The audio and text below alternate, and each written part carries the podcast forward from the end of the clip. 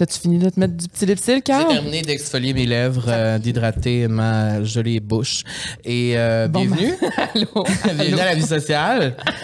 Et euh, un, autre, un autre bel épisode cette semaine avec une invitée qu'on adore, qu'on connaît depuis très longtemps. Et je dirais même que c'est l'invité qu'on a reçu jusqu'à maintenant qu'on connaît depuis le plus longtemps. C'est vrai, c'est vrai, mais juste avant, l'épisode est Oui. présenté par qui aujourd'hui, Carl? Par, ben là, je sais plus comment le dire. dis-le, C'est dis-le. ça, la Natura Casa? Bon, là, fait que là, dans le fond, moi, cette semaine, je suis allée faire mes traitements laser. Oui. Et quand je suis partie, j'ai parlé avec Aliane et j'ai dit, Là, qui est la qui propriétaire. est la propriétaire, j'ai dit, en tout cas, euh, au balado, ça va super bien avec la Natura Casa. Puis elle a dit, Cam, faut que je te dise de quoi. Tu le dis pas comme du monde. Après 15 épisodes. Et là, j'étais comme super mal à l'aise. Je suis devenue vraiment rouge. Puis J'étais comme, ben voyons comment on dit ça? C'est la Natura Casa.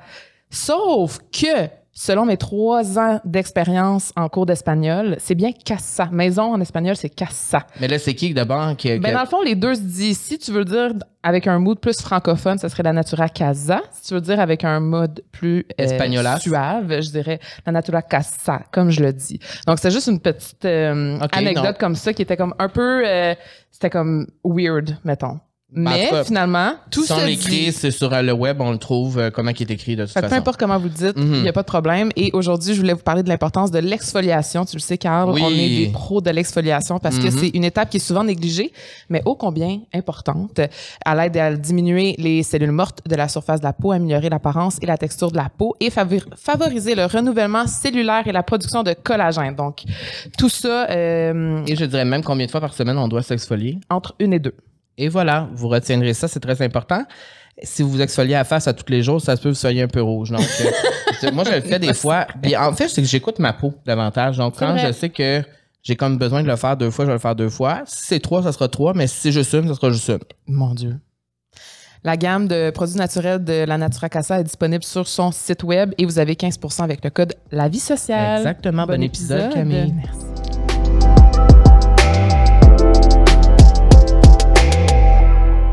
Bonjour, bonjour, Vanessa Duchel. Comment Dieu. ça va? Bien, merci Il vous-même. n'y a pas de présentation, on y C'est va comme- straight de ben, même. Parce que euh, je vais straight de même parce que, euh, premièrement, ça fait 15 ans qu'on se connaît. Ouais. Et euh, que là, on dirait, je sais plus c'est comment qu'il faut que je t'appelle. Est-ce qu'il faut que je t'appelle Vanessa Duchel ou je t'appelle Duchel? Très Duchel. ou je t'appelle très Duchel parce que j'ai vu un article dans les médias qui disait la chanteuse Duchel. Donc là, je sais plus. Toi, tu veux qu'on t'appelle comment? Ben, j'aime ça, euh, me faire appeler Duchel par les gens que je connais pas vraiment. OK. Mm. Sinon, Vanessa, ça me va, là. OK. Parfait. Van- Vanessa, Vanessa.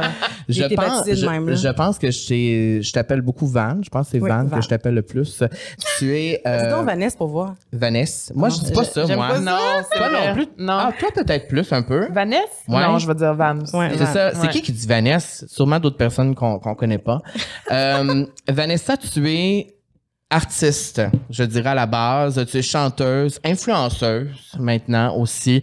Tu fais plein de belles affaires et nous, on t'a connu à Star Academy en 2009, évidemment. Et je pense que pour la majorité du public, c'est en 2009 à Star Academy où tu as été révélé au grand public.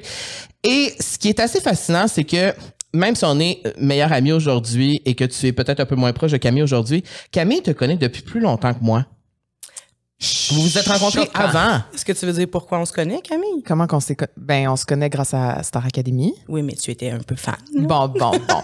Là, si vraiment on veut y aller dans les confidences, j'ai... OK. Tu étais groupie? C'est parce que... Camille a toujours été. à- Quand elle était plus jeune, t'avais un petit côté groupie quand même. C'est parce que je- la ligne est mince entre être groupie puis juste être... euh, vouloir traîner avec des gens qui t'inspirent. OK. Donc, c'était jamais dans un, un optique de je veux être amie avec des vedettes. Mhm. C'était plutôt parce que je, je trouvais ça tellement fascinant et Mhm. inspirant et je voulais m'entourer des gens qui m'inspiraient, qui, me, qui allaient me lever vers le haut. Comme les Jonas Brothers, puis comme Tokyo Hotel, c'est ça? Tokyo Hotel? Tokyo Hotel. Tokyo Hotel. Tokyo Hotel. j'invente. En plus, tu m'as envoyé un article la semaine passée sur Tokyo Hotel. Que sont devi- que sont-ils devenus? Ah, ils ont tellement changé, on dirait Ah un oui. groupe country maintenant. Ouais, je- ouais. Mais non, mais c'est vrai, c'est grâce à Star Academy, puis aussi parce que Max Prou, notre euh, cher ami en commun. Ouais. Euh, ben, je l'adorais. Je sais pas pourquoi. C'est devenu un ami très proche Attachant. et, et très Mhm. attachant. Et on est devenu très proche de ainsi. Et on a de belles histoires. Ouais, on a eu des. Des belles photos aussi. Ben, des bonnes années. Au moins, on a traîné ensemble 3-4 ans, peut-être. Mais ça a été les années aussi où que j'ai commencé à traîner dans les dans les bars, dans les Ouais. bars gays, on où a tout que là, commencé, ouais. on buvait de la Smirnoff avec un peu de grenadine dedans. Tu sais, c'était vraiment les Les belles de époques. l'amour. là. Écoute, Ah ouais. on en quoi a un des- pichet de l'amour? C'est de la, la rêve. Ça, c'est au Unity? De la rêve avec de la Ouais. Smirnoff. une Unity. euh, Une Unity. une- mais. oui, oui, on a, mais- on a parcouru là, les bars du, euh, du village. C'est vrai, Ouais. on a vraiment parcouru les bars du village. Moi, je suis arrivé un peu plus tard, mais j'ai quand même été là dans les bars du village avec vous. Et euh, j'ai des souvenirs euh, très flagrants de ça, euh, de, Ben de ces bars-là. Mais moi, j'ai. Oui, sur Boom Boom Pow des Black Eyed Peas, toute cette époque-là. On était là. Qu'est-ce que toi, à l'époque, là, toi, tu te sentais comme quand, quand tu te retrouvais avec la communauté queer, tu te sentais bien ou tu te sentais bien accueilli? Pourquoi en sortant de Star Academy, c'est là que tu es allé? C'est là que tu t'es senti le plus embrace? Ben, il faut dire que euh, j'ai rencontré à Star Academy Maxime Prou, qui est gay. Donc, euh, c'est lui qui a commencé à, à me montrer ce genre de... Ben, ces places-là, le village. Puis lui aussi, découvrir en même temps le village, parce que lui, il vient de, de Gatineau, là. Fait que euh, là-bas, c'était pas, euh, c'était pas super à la mode, mettons. Puis là, à Montréal, il y avait un village. Lui, il était tombé en amour avec un gars qui sortait aussi. Donc là, il m'a comme un peu traîné là-dedans. Puis j'ai adoré ça. Puis j'ai fait un parallèle dernièrement, en plus, ça fait pas si longtemps que ça. Quand je suis avec des gens de couleur, je me sens super moi-même, comme quand je suis dans le village. Je sais pas pourquoi. Les gens blancs aussi, je me sens moi-même. C'est juste qu'il y a quelque chose de familier chez moi quand je suis avec entourée de personnes noires, comme quand je suis entourée de personnes euh, de la communauté. Je me sens, on dirait que je peux être 100% moi-même, puis ça n'a pas pris longtemps avant que je me rende compte de ça. Fait que dès 2009, j'ai commencé à sortir, euh, comme on disait au Unity, des trucs comme ça. Puis je suis restée attachée à des bars euh, du village encore aujourd'hui que, que je fréquente. Euh, c'est sûr que là, j'ai On a j'ai pu, plus boom a- bar dans le sang, là, mais... je- Ça fait combien de temps que t'es pas allé au Unity? Ah, ça doit faire au moins 10 ans, là. Je sais que je suis allée sur la terrasse il y a quelques années, mais sinon, danser au Unity... Ouais. Ça même, fait longtemps. Même nombre d'années que toi, je pense. Ça fait vraiment, vraiment longtemps. Ça fait, ça fait vraiment, ouais, une nous rajeunit pas. Mais c'est parce C'est- qu'il est fou, c'est que on se connaît, mais là, pourquoi on voulait te recevoir aujourd'hui au balado? C'est parce qu'on voulait en savoir plus. Et là, on voulait deep, aller plus deep encore plus. Parce que oui, on te connaît comme, ben, je veux dire, Carl te connaît très bien, Oui. mais veux, veux pas, on parle pas nécessairement d'affaires deep quand on est ensemble, Ouais. tu sais, même si je sais que tu es une fille vraiment profonde, Mhm. qui aime parler de la psychologie, Ouais. mais il y a plein de choses que je sais pas de toi. Puis le pire aussi, c'est que j'ai découvert ça récemment en consultant une psychologue, que je ne parle pas souvent de moi. Je parle Pourquoi, hein? énormément. Puis c'est Carl aussi m'a fait ce commentaire-là une couple de fois. Puis j'étais là, il me semble, je parle tout le temps. C'est vrai que je parle tout le temps. Mais de moi, C'est très rare. me dire, En pourquoi fait, tu m'as pas dit que tu avais un projet? Pourquoi tu m'as pas dit ça? Pourquoi tu m'as pas dit ça? c'est qu'il faut soutirer les informations Ouais. souvent comme si J'avais jamais remarqué ça. mais parce que tu laisses beaucoup la place aux autres pour parler Pourtant, non, on dirait. parce que tu prends beaucoup de je place parle aussi tellement, mais tu sais, mais j'aime ça, je m'intéresse à tellement de choses. Ouais. J'ai tellement de questions qu'on dirait que rendu. Puis une fois que j'ai vécu quelque chose, on dirait que le raconter, ça ne me tente pas. Mhm. Fait que mettons, je raccroche au téléphone, ma blonde va me dire, puis qu'est-ce qu'elle dit? Je comprends. ça Ah, ouais, pas de Je répéter viens pour de le dire. vivre. Pourquoi faudrait que je le Mhm. revive une deuxième fois, tu sais? Mhm. On passe à autre chose. Est-ce que tu as l'impression que les gens qui te suivent, parce que là, sur les réseaux sociaux, tu es quand même populaire, les gens te suivent, est-ce que tu as l'impression qu'ils connaissent juste une ou deux facettes de toi, puis il y a plein d'affaires qu'on sait pas de toi, puis que tu partages pas nécessairement? Ah, ça, c'est sûr. Moi, je sais la réponse, c'est- c'est oui, mais est-ce qu'il y a d'autres affaires que tu aimerais comme plus partager, plus dire, ou tu veux vraiment garder ça plus personnel à toi, tu sais? Ben, il fut un temps, je partageais énormément sur les réseaux sociaux, euh, du matin jusqu'au euh, coucher. Je racontais toutes mes, mes journées. Tes puis, lives euh, et tout. Ouais, exact. J'aimais vraiment ça pendant la pandémie. J'étais tout le temps là. Euh, mais on dirait que depuis justement la pandémie, il y a comme une partie de moi. Maintenant, je partage ma vie avec quelqu'un aussi. Mhm. Euh, ça veut pas dire que elle, elle veut être exposée non plus. Euh, fait qu'on dirait que ça a ralenti ma cadence, puis en même temps, ça fait que j'ai ressenti une distance avec ma communauté depuis. En fait, je le ressens depuis un an et demi, deux ans même. Euh, ça m'a atteint pendant un bout, puis maintenant je me dis, je peux sortir. Il y a toujours un moment où est-ce que je peux revenir puis repartir sur des bonnes bases, puis que j'aimerais parler de, de ma vie, mais on dirait que j'ai tout le temps peur que ça emmerde le monde. Fait que c'est sûrement ça aussi avec mes amis, peut-être. J'ai toujours peur que ça emmerde le monde. Tu sais, je me rappelle, on est allé en voyage dernièrement, puis on a parlé de, de la- la- nos parents, dans le fond. là. La- comment, des fois, on peut se sentir coupable face à nos parents, qu'on n'est pas tout le temps là, tout ça. Puis avec Carl aussi, j'allais ce discours-là souvent, mais c'est pas quelque chose que j'ai habituellement. C'est pas. On dirait que j'ai toujours peur d'emmerder les gens puis que le monde fasse comme Ah, la pauvre Vanessa, elle se plaint, elle se plaint. Tu sais, je veux pas me plaindre. Je me plains sur plein de choses en vie, mais on dirait que sur ma vie personnelle, ma vie privée, j'ai de la misère. Je- Mais tu sais, partager des bonnes nouvelles, par exemple, c'est pas quelque chose que tu as dîné de- d'appeler, mettons, ta mère ou Carl pour faire comme, hey, tu sais pas qu'est-ce qui vient d'arriver. Faut vraiment que ça soit gros. Là. Ah, ouais? Mm. Ouais, comme quand j'ai été, mettons, mais, acceptée à Star Academy, OK, mais pour Hairspray, pour mon livre, euh, pour ma série qui va sortir, j'ai pas appelé personne. Puis pourquoi tu gardes ça en dedans de toi? Pourquoi t'aimes pas ça partager ou c'était juste parce que tu veux pas jinx ou. Ben, tu sais, avoir un, am- un ami ou un meilleur ami qui est dans ce milieu-là, ça fait que ça me tente pas tout le temps d'arriver pour faire comme j'ai une bonne. Même si on devrait être content, on est content l'un pour Mhm. l'autre, là. Mais on dirait qu'il y a quelque chose qui fait comme ça me tente pas de dire, d'y flasher. Ah, moi, j'ai une émission de télé.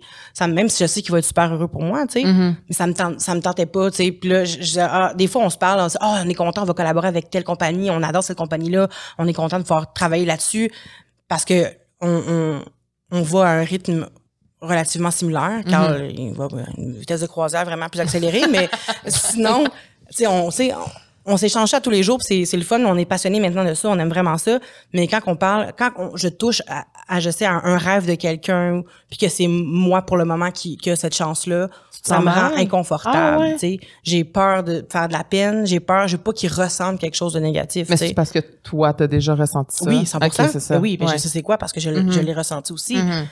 Maintenant, à 30, 34 ans, Je te donnais 24. ben comme tout le monde, j'imagine. Je te donnais 24. Ta peau est parfaite. Merci beaucoup. Une belle chevelure. Ouais, j'ai pas mis la pluie, mais merci beaucoup. euh, fait que c'est ça. Fait que je me rappelle pas ce que j'étais rendu, mais euh, Tu veux juste pas flasher. T'aimes pas ça parler de toi, c'est ça? C'est, mais, mais puis je me dis, est-ce que là, je veux pas vraiment pas là, généraliser, mais j'ai l'impression que c'est un côté québécois, tu sais, chez, chez moi, de de pas vouloir flasher mes affaires. Je trouve qu'au Québec, on est très comme, on va pas montrer nos, nos avoirs, nos possessions, nos réussites. On, on est comme gêné pour les autres qui ont peut-être pas ça, tu sais. Mhm. Euh, Le succès, c'est comme difficile d'en parler. Ouais, le succès, c'est difficile d'en parler, puis c'est aussi difficile d'en parler que mes échecs. tu sais. Les échecs aussi, j'aime j'aime pas s'en parler parce que je me sens inadéquate, puis le fait de, de le dire au monde, si j'ai peur qu'ils confirment que je suis inadéquate. Euh, puis en même temps, je veux pas non plus, un peu comme tu disais, jinxer, puis admettons, là, je suis comme, ah, ma série, j'ai une série, je vais, je vais animer quelque chose, c'est vraiment le fun, ça sort, là, nan, nan, nan. Puis là, Tu pas être déçu. le monde écoute ça, puis je suis là, oh my god, j'étais tellement pas bonne. Mais t'es-tu dur avec toi-même? Ben, je pense que oui. Je pense Ouais. que oui. Je pense que oui. Mais tu sais, trauma, hein. C'est les traumas qu'on traîne. Je pense qu'aujourd'hui, euh, j'essaie de déconstruire ça parce que c'est pas, c'est pas agréable de vivre là-dedans, tu sais, à tous les jours, de, de se taper sa tête pour quelque chose qu'on, tu sais, ça me, ça, ça me stresse, là.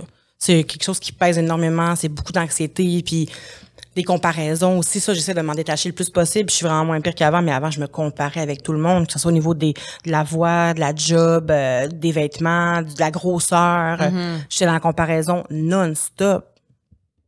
Des gens que je trouvais attirants, puis je me comparais avec leurs blondes, puis j'étais là, ben voyons, moi aussi ça marcherait. Ou quand je voyais des, des personnes grosses, je, je me comparais, j'étais comme, est-ce que je suis plus grosse, moins grosse? Mhm. Euh, est-ce que je suis mieux habillée, moins, moins bien habillée? Est-ce que j'ai l'air, euh, je sais pas moi, est-ce que je fais, quand je, sur le tapis rouge, est-ce que je suis aussi bien habillée que cette personne-là? Ah, j'ai pas rapport. Tu sais, c'est- c'est tout le temps ça. Fait qu'à un moment donné, c'est vraiment lourd de... Qu'est-ce qui a changé c'est-tu le- depuis que t'es, t'es en couple que ça a changé? C'est parce que, mettons, si je peux parler pour moi, avoir été en couple m'a permis d'avoir vraiment plus confiance en moi et Mhm. d'arrêter de vouloir flasher et de vouloir plaire à tous. Ouais. Quand tu sais que t'as quelqu'un à la maison qui t'attend puis Tu dois qui t'aime toujours remettre en question ta propre valeur parce que tu as quelqu'un qui t'aime tu sais, Mhm. pour quitter. Moi, ça a changé vraiment beaucoup de choses. Je, te pose la question aussi. Euh, je pense que oui, aussi, ça l'a contribué parce que ma, ma blonde est vraiment. euh, tu sais, elle- elle me- je sais qu'elle m'aime énormément, puis qu'elle me trouve belle comme je suis, puis. euh, quand j'ai envie de changer mes cheveux, elle va m'encourager. Quand j'ai envie de m'habiller comme, comme j'ai envie de m'habiller, edgy, peu importe, elle va m'encourager aussi, même si c'est pas son genre. Elle va garder ses commentaires négatifs le plus possible si elle a des, si elle aime pas trop, mettons. Euh, puis je sens que je, tu sais, je me sens désirée, je me sens aimée. Fait que je pense que oui, ça l'a aidé, mais à quelque part, euh, c- il y a comme un combat interne qui fait que je veux pas me fier sur personne pour m'aimer, tu sais. Je veux pas me fier sur personne pour me faire confiance. Parce que si elle s'en va, ma confiance va partir avec elle. Hmm. Fait que C'est vrai, ça. je veux apprendre à, à m'aimer par moi-même, puis à relever mes défis, puis être fière de moi sans que avoir l'approbation de quiconque autour, tu sais. Mm. Je veux être fière de comment je suis habillée. Je veux pas sortir de la maison en me disant OK, je suis belle, ma blonde m'a dit que j'étais belle. Mm. T'as raison. Tu veux que ça vienne de toi? Je veux sortir de chez moi puis me dire "Oh shit, je suis chaude", tu sais. Mhm. Mhm. Puis ma blonde après ça, c'est un compliment, elle va me dire "T'es belle", puis je vais être "Ah, OK, nice". Mhm. Ouais. Puis ça va encore plus me faire glower parce que je vais me sentir que belle à ses yeux, tu sais. Mais sinon, je vais être belle à mes yeux, je vais être fière à mes yeux, je vais être, je vais tout réussir puis former qu'un avec moi-même. Et non, tu sais, je vais pas être Ouais. un avec ma blonde, tu sais. Mhm. Fait que, mais oui, c'est sûr que ça contribue puis ça donne un push supplémentaire. Mm. Puis justement, tu parles de ta blonde, tu l'as rencontrée pendant la pandémie. Puis moi, je voulais Ouais. te parler en intro de la pandémie parce que on a vécu la pandémie, ben, je, je dirais ensemble, on l'a pas vécu ensemble, mais on l'a vécu à se parler à tous les jours pendant la pandémie. Les trois ici, on a vraiment une réalité différente pendant la pandémie. Ouais. Comme je l'ai dit dans les premiers épisodes, mon début de la pandémie, you don't touch me. Moi, je respectais les règlements à la lettre, tu peux confirmer. ah oui, t'en as créé, t'en as créé même des nouveaux, là. Est-ce que... Est-ce que tu te rappelles la fois où tu es venu avec Lisanne Nadeau devant chez nous? Puis fait non. Ah oui. Puis que je me suis assis sur Oui, le oui. béton devant chez nous et vous êtes restés au trottoir. Ah ouais. C'était vraiment intense, j'étais vraiment intense. Euh, la pandémie, tu l'as vécu d'une manière différente, mais je sais qu'il y a plusieurs peurs que j'avais, tu les avais, ces Ouais. peurs-là aussi. Et après ces trois années-là, là, bon, on, on va dire que c'est quasiment fini. Ouais. C'est encore là, la COVID disparaîtra pas, mais En tout cas, c'est moins médiatisé. là. exactement, quelle est la plus, c'est quoi la plus grande leçon que tu as appris pendant la pandémie? Puis que tu traînerais avec toi dans le reste de ta vie, là, pour, mettons, maintenant, là, tu sais. Y a-tu quelque chose qui a changé dans ta vie, dans tes comportements, dans ta façon de penser, de réfléchir, de voir la vie? Hmm, J'aimerais dire que oui. Euh, maintenant, il faut réfléchir à quoi? Euh, ben, premièrement, la base de tout, c'est que j'ai découvert que j'étais capable de, de rester chez moi puis de pas m'emmerder 24 heures sur 24. Parce que moi, j'ai toujours besoin de faire quelque chose. faut toujours que je bouge, faut toujours que je fasse quelque chose. Là, j'étais pognée chez nous, je pouvais pas aller chanter au karaoké. Je pouvais pas voir mes amis parce que j'avais peur, puis je savais que mes amis étaient pas aussi consciencieux que moi, tu sais. Euh, j'ai eu la chance d'habiter avec euh, Rosalie pendant puis, puis Lisande pendant une partie de la pandémie. Puis j'ai rencontré euh, ma blonde après, fait que j'ai pas été vraiment seule. Puis en plus, je faisais des lives à quasiment tous les jours pendant une période, pendant comme 50 jours, je faisais des lives à tous les jours. Euh, puis ça, ça m'a permis de me rendre compte que j'aime énormément ma communauté. Je suis vraiment chanceuse. Euh, tu sais, des fois, je regarde des créateurs de contenu qui, qui vont sortir quelque chose puis qui va avoir des des commentaires super négatifs, euh, des abonnés qui vont un peu se revirer contre eux à la moindre petite erreur. J'ai la chance d'avoir des, des, je veux dire des amis parce que c'est vrai que quand j'ai des, con- des conseils à demander, je leur demande souvent puis vice versa puis comme c'est un peu c'est un peu mes amis tu sais maintenant puis c'est ça pendant la pandémie je me suis rendu compte que en fait je pense que je, donne pas assez pour tout l'amour que je reçois. Ça m'a fait euh, c'était un petit reality check parce que je me suis dit il y en a qui créent à tous les jours. Je sais que ceux qui créent à tous les jours, c'est parce qu'ils veulent augmenter leur engagement, puis ils veulent avoir plus d'abonnés, puis plus. en- je sais, c'est no- c'est normal parce que un moment donné, tu veux rayonner aussi, puis tu veux montrer ton l'étendue de ton talent, puis tu veux. Je comprends parfaitement ça. Euh, mais moi, je, je veux pas le cacher, moi aussi, j'aimerais ça comme étendre, m'étendre sur la, m'étendre sur la toile. Mais euh, c'est ça, je me suis rendu compte que je, je- je fournissais peut-être pas assez et je fournissais peut-être pas assez non plus de contenu de qualité. Euh, je me dis, est-ce que je me, est-ce que je me force assez pour des gens qui, qui me donnent beaucoup comme ça? Parce que pendant mes lives, c'était tellement beau les échanges. Là. Il y a même des couples Parce qui sont les- formés pendant mes lives. Arrête. Parce que c'est les mêmes ouais. personnes qui revenaient, puis il y avait d'autres personnes qui arrivaient, Ça puis là, ça formait comme une communauté, On en était fait. environ 3, 4, 500 par soir. C'était à tous les soirs, c'est ça. C'est des gens qui revenaient, puis je me rappelle de cette époque-là parce que tu racontais littéralement comme comment tu te sentais, Ouais. qu'est-ce que tu avais fait dans la journée, c'était quoi tes plans pour le lendemain? C'était vraiment intime. Ouais. Est-ce que ça te manque de faire ça des fois? Ouais. Ça Ah me ouais, hein? manque. Que J'en ai fait un en plus il y a comme deux Ouais. mois. Un petit, vrai? on était 60. Là, tu sais, ça paraissait que j'ai- perdu la, la touch. Mais euh, je vieillis. Mais c'est juste que... Non, mais c'est parce que la pandémie est finie aussi, là, j'imagine Ouais, que oui, le monde... non, a- non, c'est sûr. là. Puis en Mhm. plus, c'est pas juste ça, c'est que je sais que à force de moins produire, on est moins dans l'algorithme de- de- des gens. On On, connaît est la moins. game. Et voilà. Donc, je sais que je produis un peu moins. Quand je produis, j'essaie de, de- produire de, meilleure qualité, tu sais. Mais je produis moins, je suis moins présente. Fait que là, je m'attendais à avoir 12 personnes. Fait qu'on soit 60, je suis contente, tu sais. Euh, puis il y avait des gens que, justement, pendant la pandémie, on, on se parlait à tous les jours. Puis là, une Jules qui arrive, qui va Hey Vanessa, nanana, une Nate qui arrive. Puis, puis j'étais là, oh my God, ces gens-là, c'est vrai, ils m'ont accompagné pendant tellement longtemps. Puis je suis tellement reconnaissante de ça, tu sais. Puis ça me rassurait de voir qu'ils étaient là au quotidien. C'était comme un... un- Ouais. Tu sais, quand tu fais de l'anxiété, puis tu cherches quelque chose que- qui te ramène ramène au, au- au, au Sur sol, terre, mettons, ouais. sur terre. Puis, mais ces gens-là, c'était un peu ça pendant Mhm. la pandémie, tu sais. Ben, c'était ça ma prochaine question. C'est de toi, dans le fond, t'asseoir chaque soir pendant la pandémie, pendant ce nombre de temps. Combien de temps tu le fais? Environ 50? 52 jours, je pense. Mettons, pendant ces deux mois-là, là, à chaque fois que tu t'assoyais, c'était comme une façon, ça te réconfortait? De savoir Ça t'aidait dans tes peurs, dans ton Mhm. anxiété à toi, de ce Mhm. qu'on vivait, c'était fucked up, tu sais. Oui, puis en plus, tu sais, ma mère, pendant ce temps-là, elle- parce que j'ai habité pendant, avec ma mère pendant quatre mois, je pense. Ah, J'avais que, oublié ça. Ouais, ben parce qu'elle Pendant perdu la pandémie? Son, oui, parce qu'elle avait perdu son, son chum qui était décédé, qui est toujours décédé à l'heure actuelle. Euh, puis, tu sais, elle était seule, puis je voulais pas la laisser seule. Fait que je suis partie de Montréal, puis je suis venue habiter avec elle pendant quelques mois. Et là, la pandémie se déclare après deux mois et demi. Puis ma mère travaille dans un CHSLD.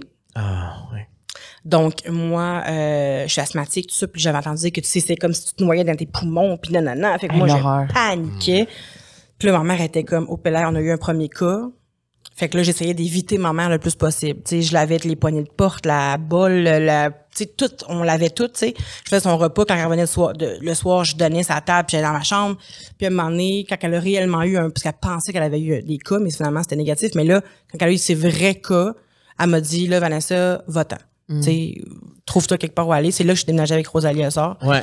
Euh, fait que là, c'est ça, j'étais toute seule souvent. Fait que d'avoir ces gens-là, c'était un réconfort quotidien, tu sais.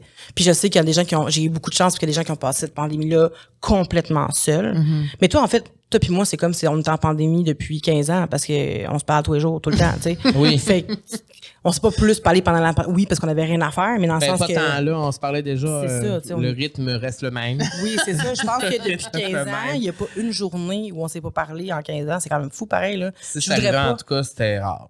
Ben, c'est ça. Je voudrais pas avoir à remonter les fils de discussion, là, jusqu'en 2009. Avoue que ça, euh, quand tu cherches quelque chose que tu as dit à Carl, c'est impossible à trouver. Non. Ben, il faut t'écrire dans la barre de recherche, là. Parce Ouais, que moi, je parle beaucoup, je texte beaucoup. Ouais, il va même m'écrire à la mère à Cam, bon matin. Oui, c'est sa mère- qui m'écrit bon Ah, matin. ok. Elle m'écrit bon matin, mi amor. Moi, je mais tu adores les mères de Mais tes moi, amis. mais Oui. moi j'ai des, je parle à toutes les mères de mes amis. C'est, c'est vrai le pire. C'est vrai, Je parle je beaucoup sais. à ta mère. Euh, peut-être un peu moins aujourd'hui, mais quand je vois ta mère, j'ai une très grande connexion avec ta Mhm. mère. Et on a toujours eu une connexion très. euh, ta mère, c'est comme une connexion dans l'âme. Tu sais, c'est comme il y a comme Mhm. quelque chose entre moi et elle qui, c'est ça, tu sais. Tandis qu'avec ta mère, c'est comme. C'est très douceur. c'est c'est la douceur, la sagesse aussi, le, le partage du savoir, puis aussi parce que je me suis confié beaucoup sur ma situation de famille à sa mère. Mhm. Je pense que c'est de tes parce que je pense aussi à la mère de Geneviève, euh, une de notre amie Geneviève que je suis que j'ai été très proche. Mhm.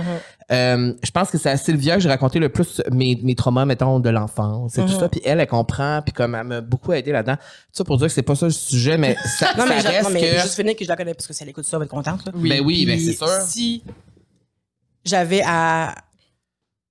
Je regarde les mères de mes amis, ta mère, c'est clairement la plus douce, la plus zen, la plus. c'est vrai, Puis elle a l'air de, très douce. de s'ouvrir facilement, puis de prendre aussi facilement, sans jugement. Mhm. Euh, Mais je me souviens quand toi et Max veniez chez nous, ouais. on jouait des, des petites flûtes, là. Je me souviens Ouais, plus trop c'était quoi, là. xylo, non? Ouais, quelque chose comme ça.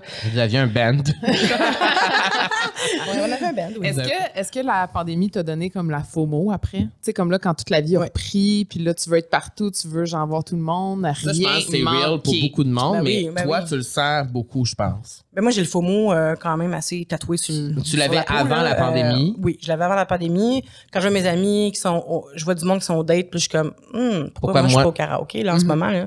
Pourquoi hein, qu'ils m'ont pas invité? C'est parce qu'ils m'aiment pas, ils veulent pas que je sois là. ils me- C'est parce que tu vas le show à chaque fois. Jamais. Le pire, c'est qu'il faut me forcer sais, pour Mais je chanter, le tu sais. sais. je Mais le quand tu sais. chantes, par contre, Mais moi, c'est ça que. Ben oui. tu vas la vedette. Stand-up ovation, puis tout, là. Ben oui.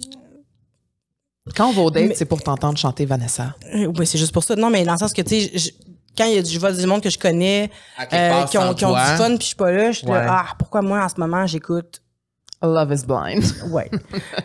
Pourquoi j'écoute Love is Blind quand je pourrais être euh, au Ping Pong Club en train de me caler une petite sangria? Ou Je comprends, je comprends. Mais comme le fait d'être en couple aussi, tu sais, ma, ma blonde est vraiment plus casanière que moi.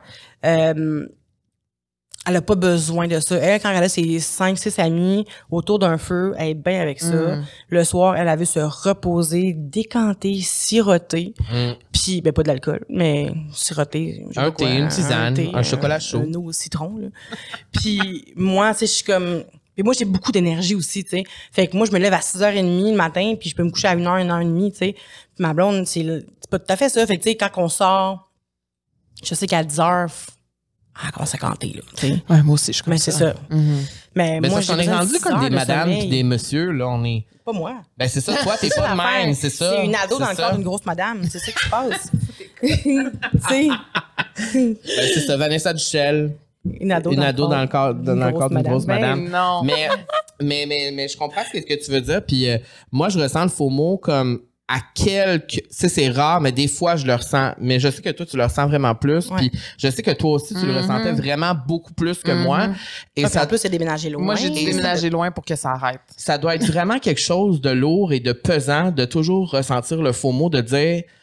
Pourquoi je suis pas là? Pourquoi les autres sont là? Pourquoi là? Pourquoi ci? Pourquoi ça? Ça doit être... Mais tu sais quoi? C'est que je le ressens, mais j'ai choqué. Oui, oui, oui, oui. OK, c'est ça. OK. Ouais. Tu sais, souvent, Ouais, je vais être invitée quelque part. Hey, vous pourrez passer au ping-pong club, on va être là, blablabla. Vois, Ah je- oui, ça me tente. Une heure après, je suis comme, comment je vais faire pour canceller? Mhm. Fait que, tu sais, Mais tu c'est- ressens quand même. Puis après ça, je rentre chez nous, je fais ah, j'aurais dû y aller, si vol, pourquoi je suis pas allée, ça va l'air le fun. J'ai toujours peur de pas être capable de mais tu sais avant moi j'arrivais quelque part, allô allô, je connaissais tout le monde, je parlais avec tout le monde, puis euh, je- j'écoutais tout le monde, puis c'était le fun, tu sais, mais là on dirait que j'ai de plus en plus peur de de, de déranger, d'arriver quelque part puis de pas avoir rapport, puis tu sais de m'inclure dans des gangs de qui sont restés à Montréal. J'habite plus à Montréal moi depuis Et pourquoi- depuis trois ans, tu sais. Fait que ça fait que on dirait que c'est toutes des gangs qui continuent à se voir, des gens qui continuent à se voir parce qu'ils habitent dans la même Mhm. ville. Maintenant, j'habite à 25 minutes, mais on dirait que c'est vraiment là pour le Mais nord. je te là. comprends quand on me voit dans un événement, c'est Ah, Ben c'est ça. t'es venu des là. C'est vrai que tout le monde dit ça tout le temps. Ah. Mais ça prend autant de temps à partir de Radisson, tu comprends? c'est ça qui est. À Montréal, là. euh, C'est ça C'est qui est vrai. bizarre. Mais Ben quand non, on mais, part des euh, fois du même endroit, ben oui. on a. Ouais, c'est ça. Ben oui, c'est Des comme fois, quand il je t'ai va- dit l'autre jour, on part à souper, tu vas arriver avant chez vous sûrement. Ben c'est ça. On est arrivé à 5 minutes d'intervalle. Ben tu sais. c'est ça. Lui, il vient magasiner à Laval maintenant parce que c'est trop long, ça rend au centre-ville des fois. Exactement, parce que la ville de Montréal est bloquée de partout. C'est bouchonné. C'est très bouchonné. C'est très, très bouchonné. c'est vraiment bouchonné, la ville de Montréal. Mais, euh, mais oui, puis euh, pourquoi tu penses que c'est, pourquoi tu penses que tu as plus de difficulté à t'inclure dans, dans des nouveaux groupes de personnes aujourd'hui puis que tu n'avais pas cette difficulté-là avant? Est-ce que c'est la pandémie qui a fait ça? Je pense que oui. Le fait que tu étais seul pendant vraiment longtemps, puis là, t'as comme de la misère à retourner out there. Je comprends quasiment que ça avec du dating, tu sais. J'ai pas été seule pendant la pandémie. J'ai été vraiment Ouais. chanceuse. Fait que c'est pas, c'est pas ça. C'est qu'on dirait que, qui là, ça va être euh, breaking news. C'est que dans le fond, je pense que j'ai appris. On peut te dire un, je peux te dire un sac? Vas-y. Parce qu'on dirait que Ben, c'est. ben oui. J'ai appris à me calisser de pas mal plus de choses Mm. qu'avant. Fait qu'on dirait que des fois le monde parle, puis je m'en fous. Mm.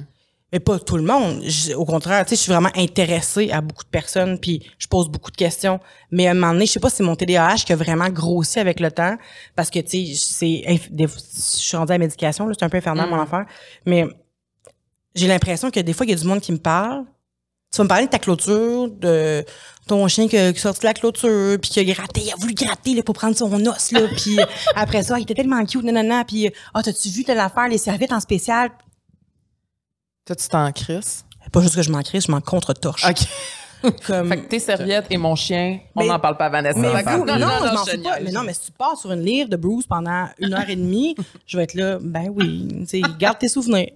Mais, Mais c'est peut-être pour ça d'abord que tu, te, tu, te- tu ne t'ouvres pas autant. Mais ça- Parce que t'as, t'as peut-être peur que T'as l'impression que les gens vont penser ça de toi aussi. Ah ben il y a des chances, il y a des chances. Mais par contre, je veux juste qu'on On clarifie, oui. clarifie que je Ben, me, fous clarifie pas, les je me fous pas de ce que le monde dit. Tu veux me parler de n'importe quoi, je vais toujours écouter. Je vais, c'est rare que je juge aussi. Si Peut-être je que tu juge vas te parce que t'as un tué peu. quelqu'un, tu sais. Mais sinon, Mais ton ADHD, ça part de quand? Que, mettons, que tu sais que t'as ça? ben je... Ma mère est comme ça. Mon frère, il a un problème avec son lobe frontal, fait que... Puis il a aussi un TDAH, fait que, tu sais... Je pense que... Ben, c'est... Je pense que c'est héréditaire, si je me trompe pas.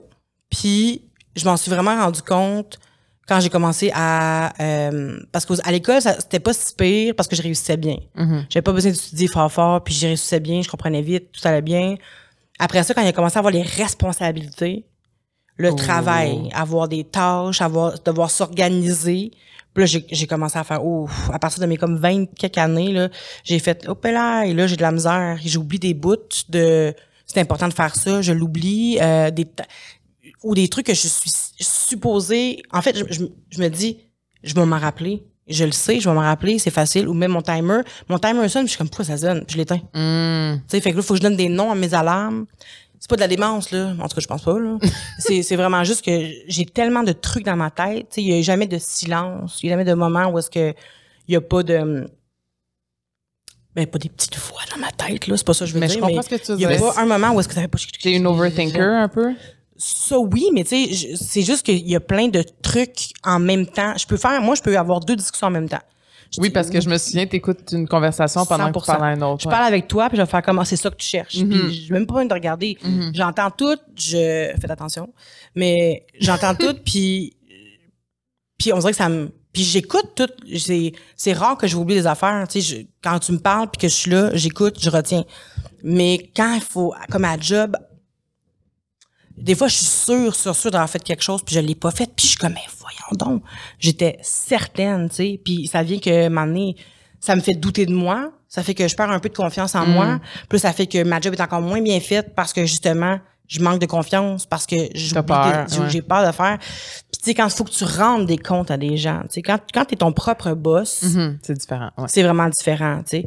Puis là, quand tu as des trucs à remettre à des gens, puis que c'est pas à ton ami, là, que c'est dans une Mm. entreprise, là, là, puis tu fais des erreurs, puis là, tu te le fais dire, t'es comme, oh my god, j'avais pas... Tu c'est quoi ton excuse? C'est, j'étais sûr que je l'avais fait. Ouais, ouais, ouais. Ça peut pas être ça, tu sais. Fait que là, tu commences à écrire tout, puis à un moment donné, tu te dis, j'ai oublié quelque chose quand j'écris quelque chose, j'ai oublié ça, j'ai oublié Là, ça Tu retournes dans, dans tes courriels, puis t'es comme, oh non, c'est ça, Ah, peut-être que j'ai reçu un autre courriel, puis non, non. Là, ça me fait paniquer, là. Fait que c'est comme ça au quotidien que ça se traduit. C'est des oublis. euh, Mais j'oublie rien à part au travail. Mhm. C'est ça l'affaire. C'est le travail, parce qu'il y a tellement d'informations. Ça fait aussi, mettons, lire un livre, je suis pas capable maintenant. Ah, Avant, ouais. j'étais capable, maintenant, je suis plus capable. Faut À que je relise la ça. même phrase parce que je vais dire trois phrases, trois mots, puis un mot qu'on peut passer à quelque chose. là, tu vas partir vais sur autre sur quelque chose d'autre. Mhm. Puis après ça, je vais faire, ah, mais ça fait huit lignes que je, c'est un livre que je lis puis je sais pas quoi ça parle. C'est pas normal, tu sais. comme au secondaire. Puis je me rappelle l'année passée, on est allé à Toronto ensemble et euh, sur la route du retour, tu as commencé à me parler de ça. Que tu avais découvert que tu étais comme ça Ouais. de plus en plus, que tu t'en rendais compte dans ta vie. Ouais. que De où c'est venu que là, Je me rappelle même pas de ça.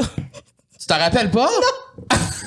Moi, je me rappelle full. Euh, On était sur la route du retour de Toronto à Montréal, puis tu as commencé à me raconter justement ça, comment tu avais découvert ça, euh, les publications sur Instagram Ça que tu avais suivies, c'est ça justement, puis de, de, de, de lire, mettons, des, des listes de comportements de gens Ouais. qui avaient la même affaire que toi, puis là, tu fais « Ah, mon Dieu! » Puis là, de réaliser, ben là, je lis tellement d'affaires que c'est comme Mhm. moi, je suis peut-être comme ça, je suis comme ça. Ouais. C'est- Les réseaux sociaux, ça t'a aidé là-dedans? C'est c'est là Vraiment. que t'as- Vraiment. Parce que j'ai vu qu'il y avait, je t'ai coupé, vas-y. Mais c'est là que tu as vu, dans le fond, qu'il y avait des gens qui vivaient la même affaire. Ben oui. Puis il y a aussi ça aussi. On dirait que j'ai de la misère à en parler aux gens parce que c'est tellement la à part le cancer, là, c'est comme la maladie, le fléau du siècle là, d'avoir le, le- un TDAH, tu sais. Puis j'ai l'impression qu'il y a plein de monde qui s'improvise TDAH parce qu'ils oublient leur clé un moment donné. Mais ça a été comme banalisé un peu. Exact. que Tout le monde l'est. là, Exact. quasiment. Fait que maintenant, en fait, ça fait des années, bien avant que ça soit populaire, que je sais que je le suis, tu sais. Puis là, on dirait que maintenant que c'est populaire, je suis gênée d'en parler parce que je veux pas que les gens pensent que je surfe sur la vague du TDAH, tu sais. C'est comme tout d'un coup, les, les, les gens sont rendus militants, euh, anti-grossophobes, puis euh, anti anti mais jamais avant ils en ont parlé, tu sais. Fait que c'est comme surfer sur des trends qui, qui ça me rend super mal à l'aise de voir des gens comme ça. Fait que je veux pas que les gens pensent que moi je surfe là-dessus. Mm-hmm. Mais de toute façon, tu parles avec moi deux minutes, tu te rends compte que j'ai un problème, tu sais. Quand tu voyais ces comportements-là ou ces affaires-là, parce que tu me lisais, mettons, des, une liste de choses, mais moi aussi, je fais ça, moi aussi, je pense Ouais. ça. Euh, ça t'a pris, mettons, combien d'affaires pareilles pour dire, hey, c'est vraiment ça? Pas beaucoup. Parce que tu me tu- Je les ai toutes. Je les ai toutes. À chaque fois que je veux une publication, je suis comme, je suis comme ça. Je suis comme ça. À part la fatigue, tu sais.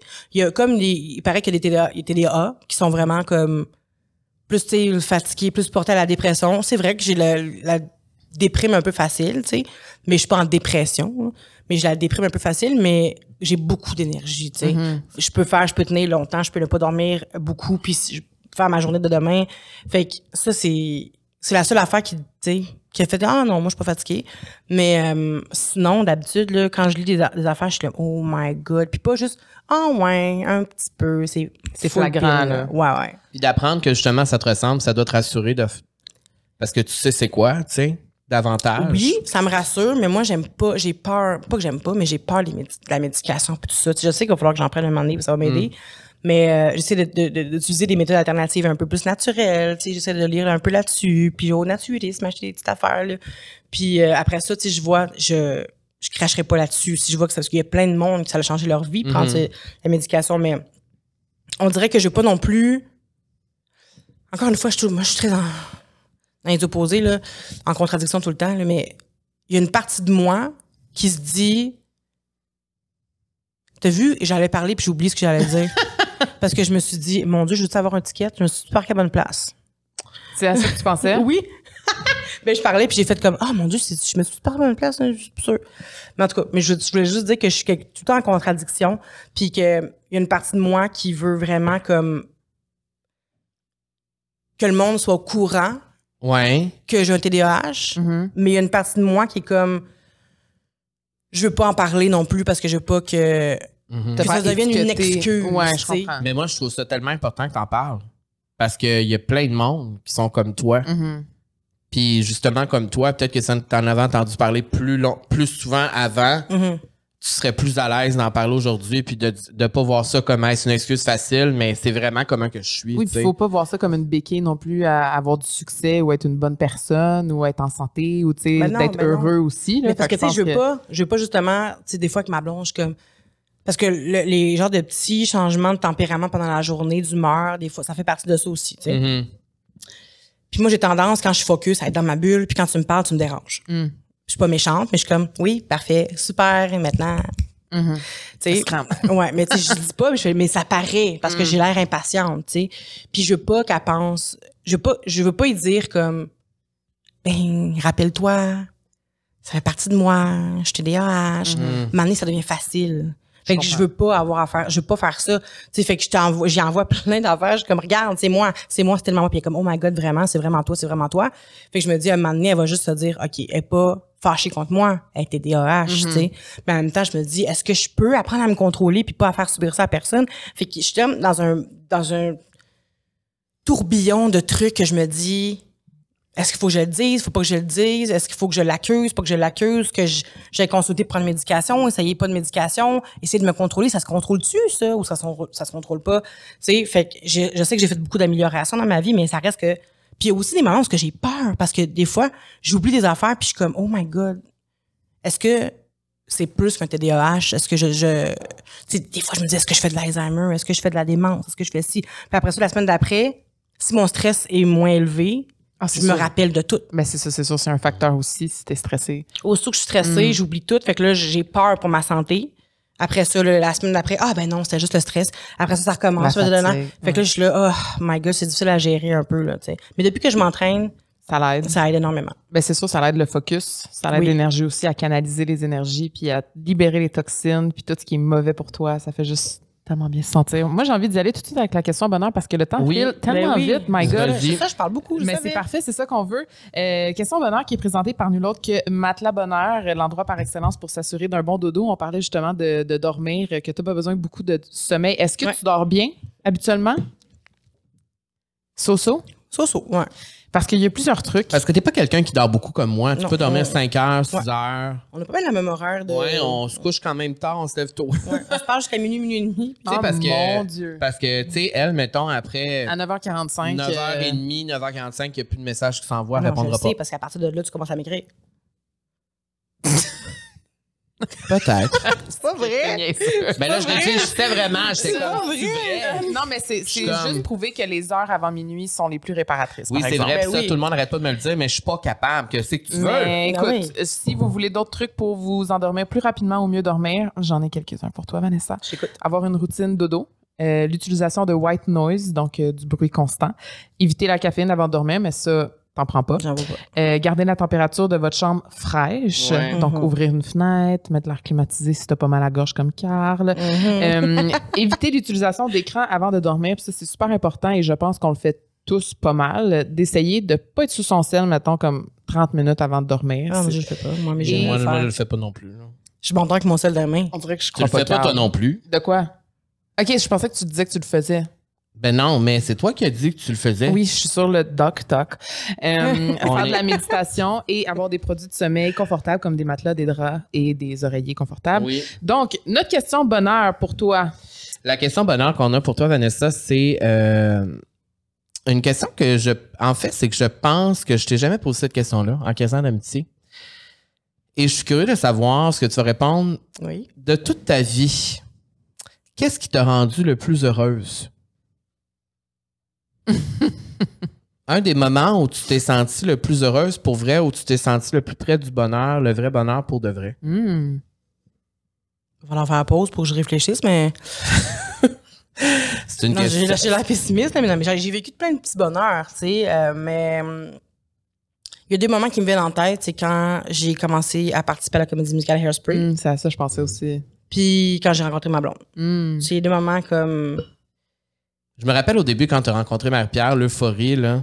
Ben, je comment tu plus. te sentais, comment. Je mangeais mais c'est plus. ça, mais c'est c'est de. on- On- je veux parler de Marie-Pierre, parler de ton amoureuse, mais justement, votre première date, j'aimerais ça, tu la racontes comme. Parce que je pense que tu l'as jamais rencontré, ra- raconté vraiment. Comme la première fois que vous vous êtes vus. Je pense même pas que je le sais, moi non plus. Non. Non. Moi, je le sais, pas et- mais. Ben, c'est quand même. Ben, on assiste au début de deux tourterelles, tu sais. Mais, Non, mais aussi parce que c'était la première fois vraiment. Ben, t'avais vu quelques filles avant, Ouais. mais t'avais toujours été avec tes garçons avant. Ouais.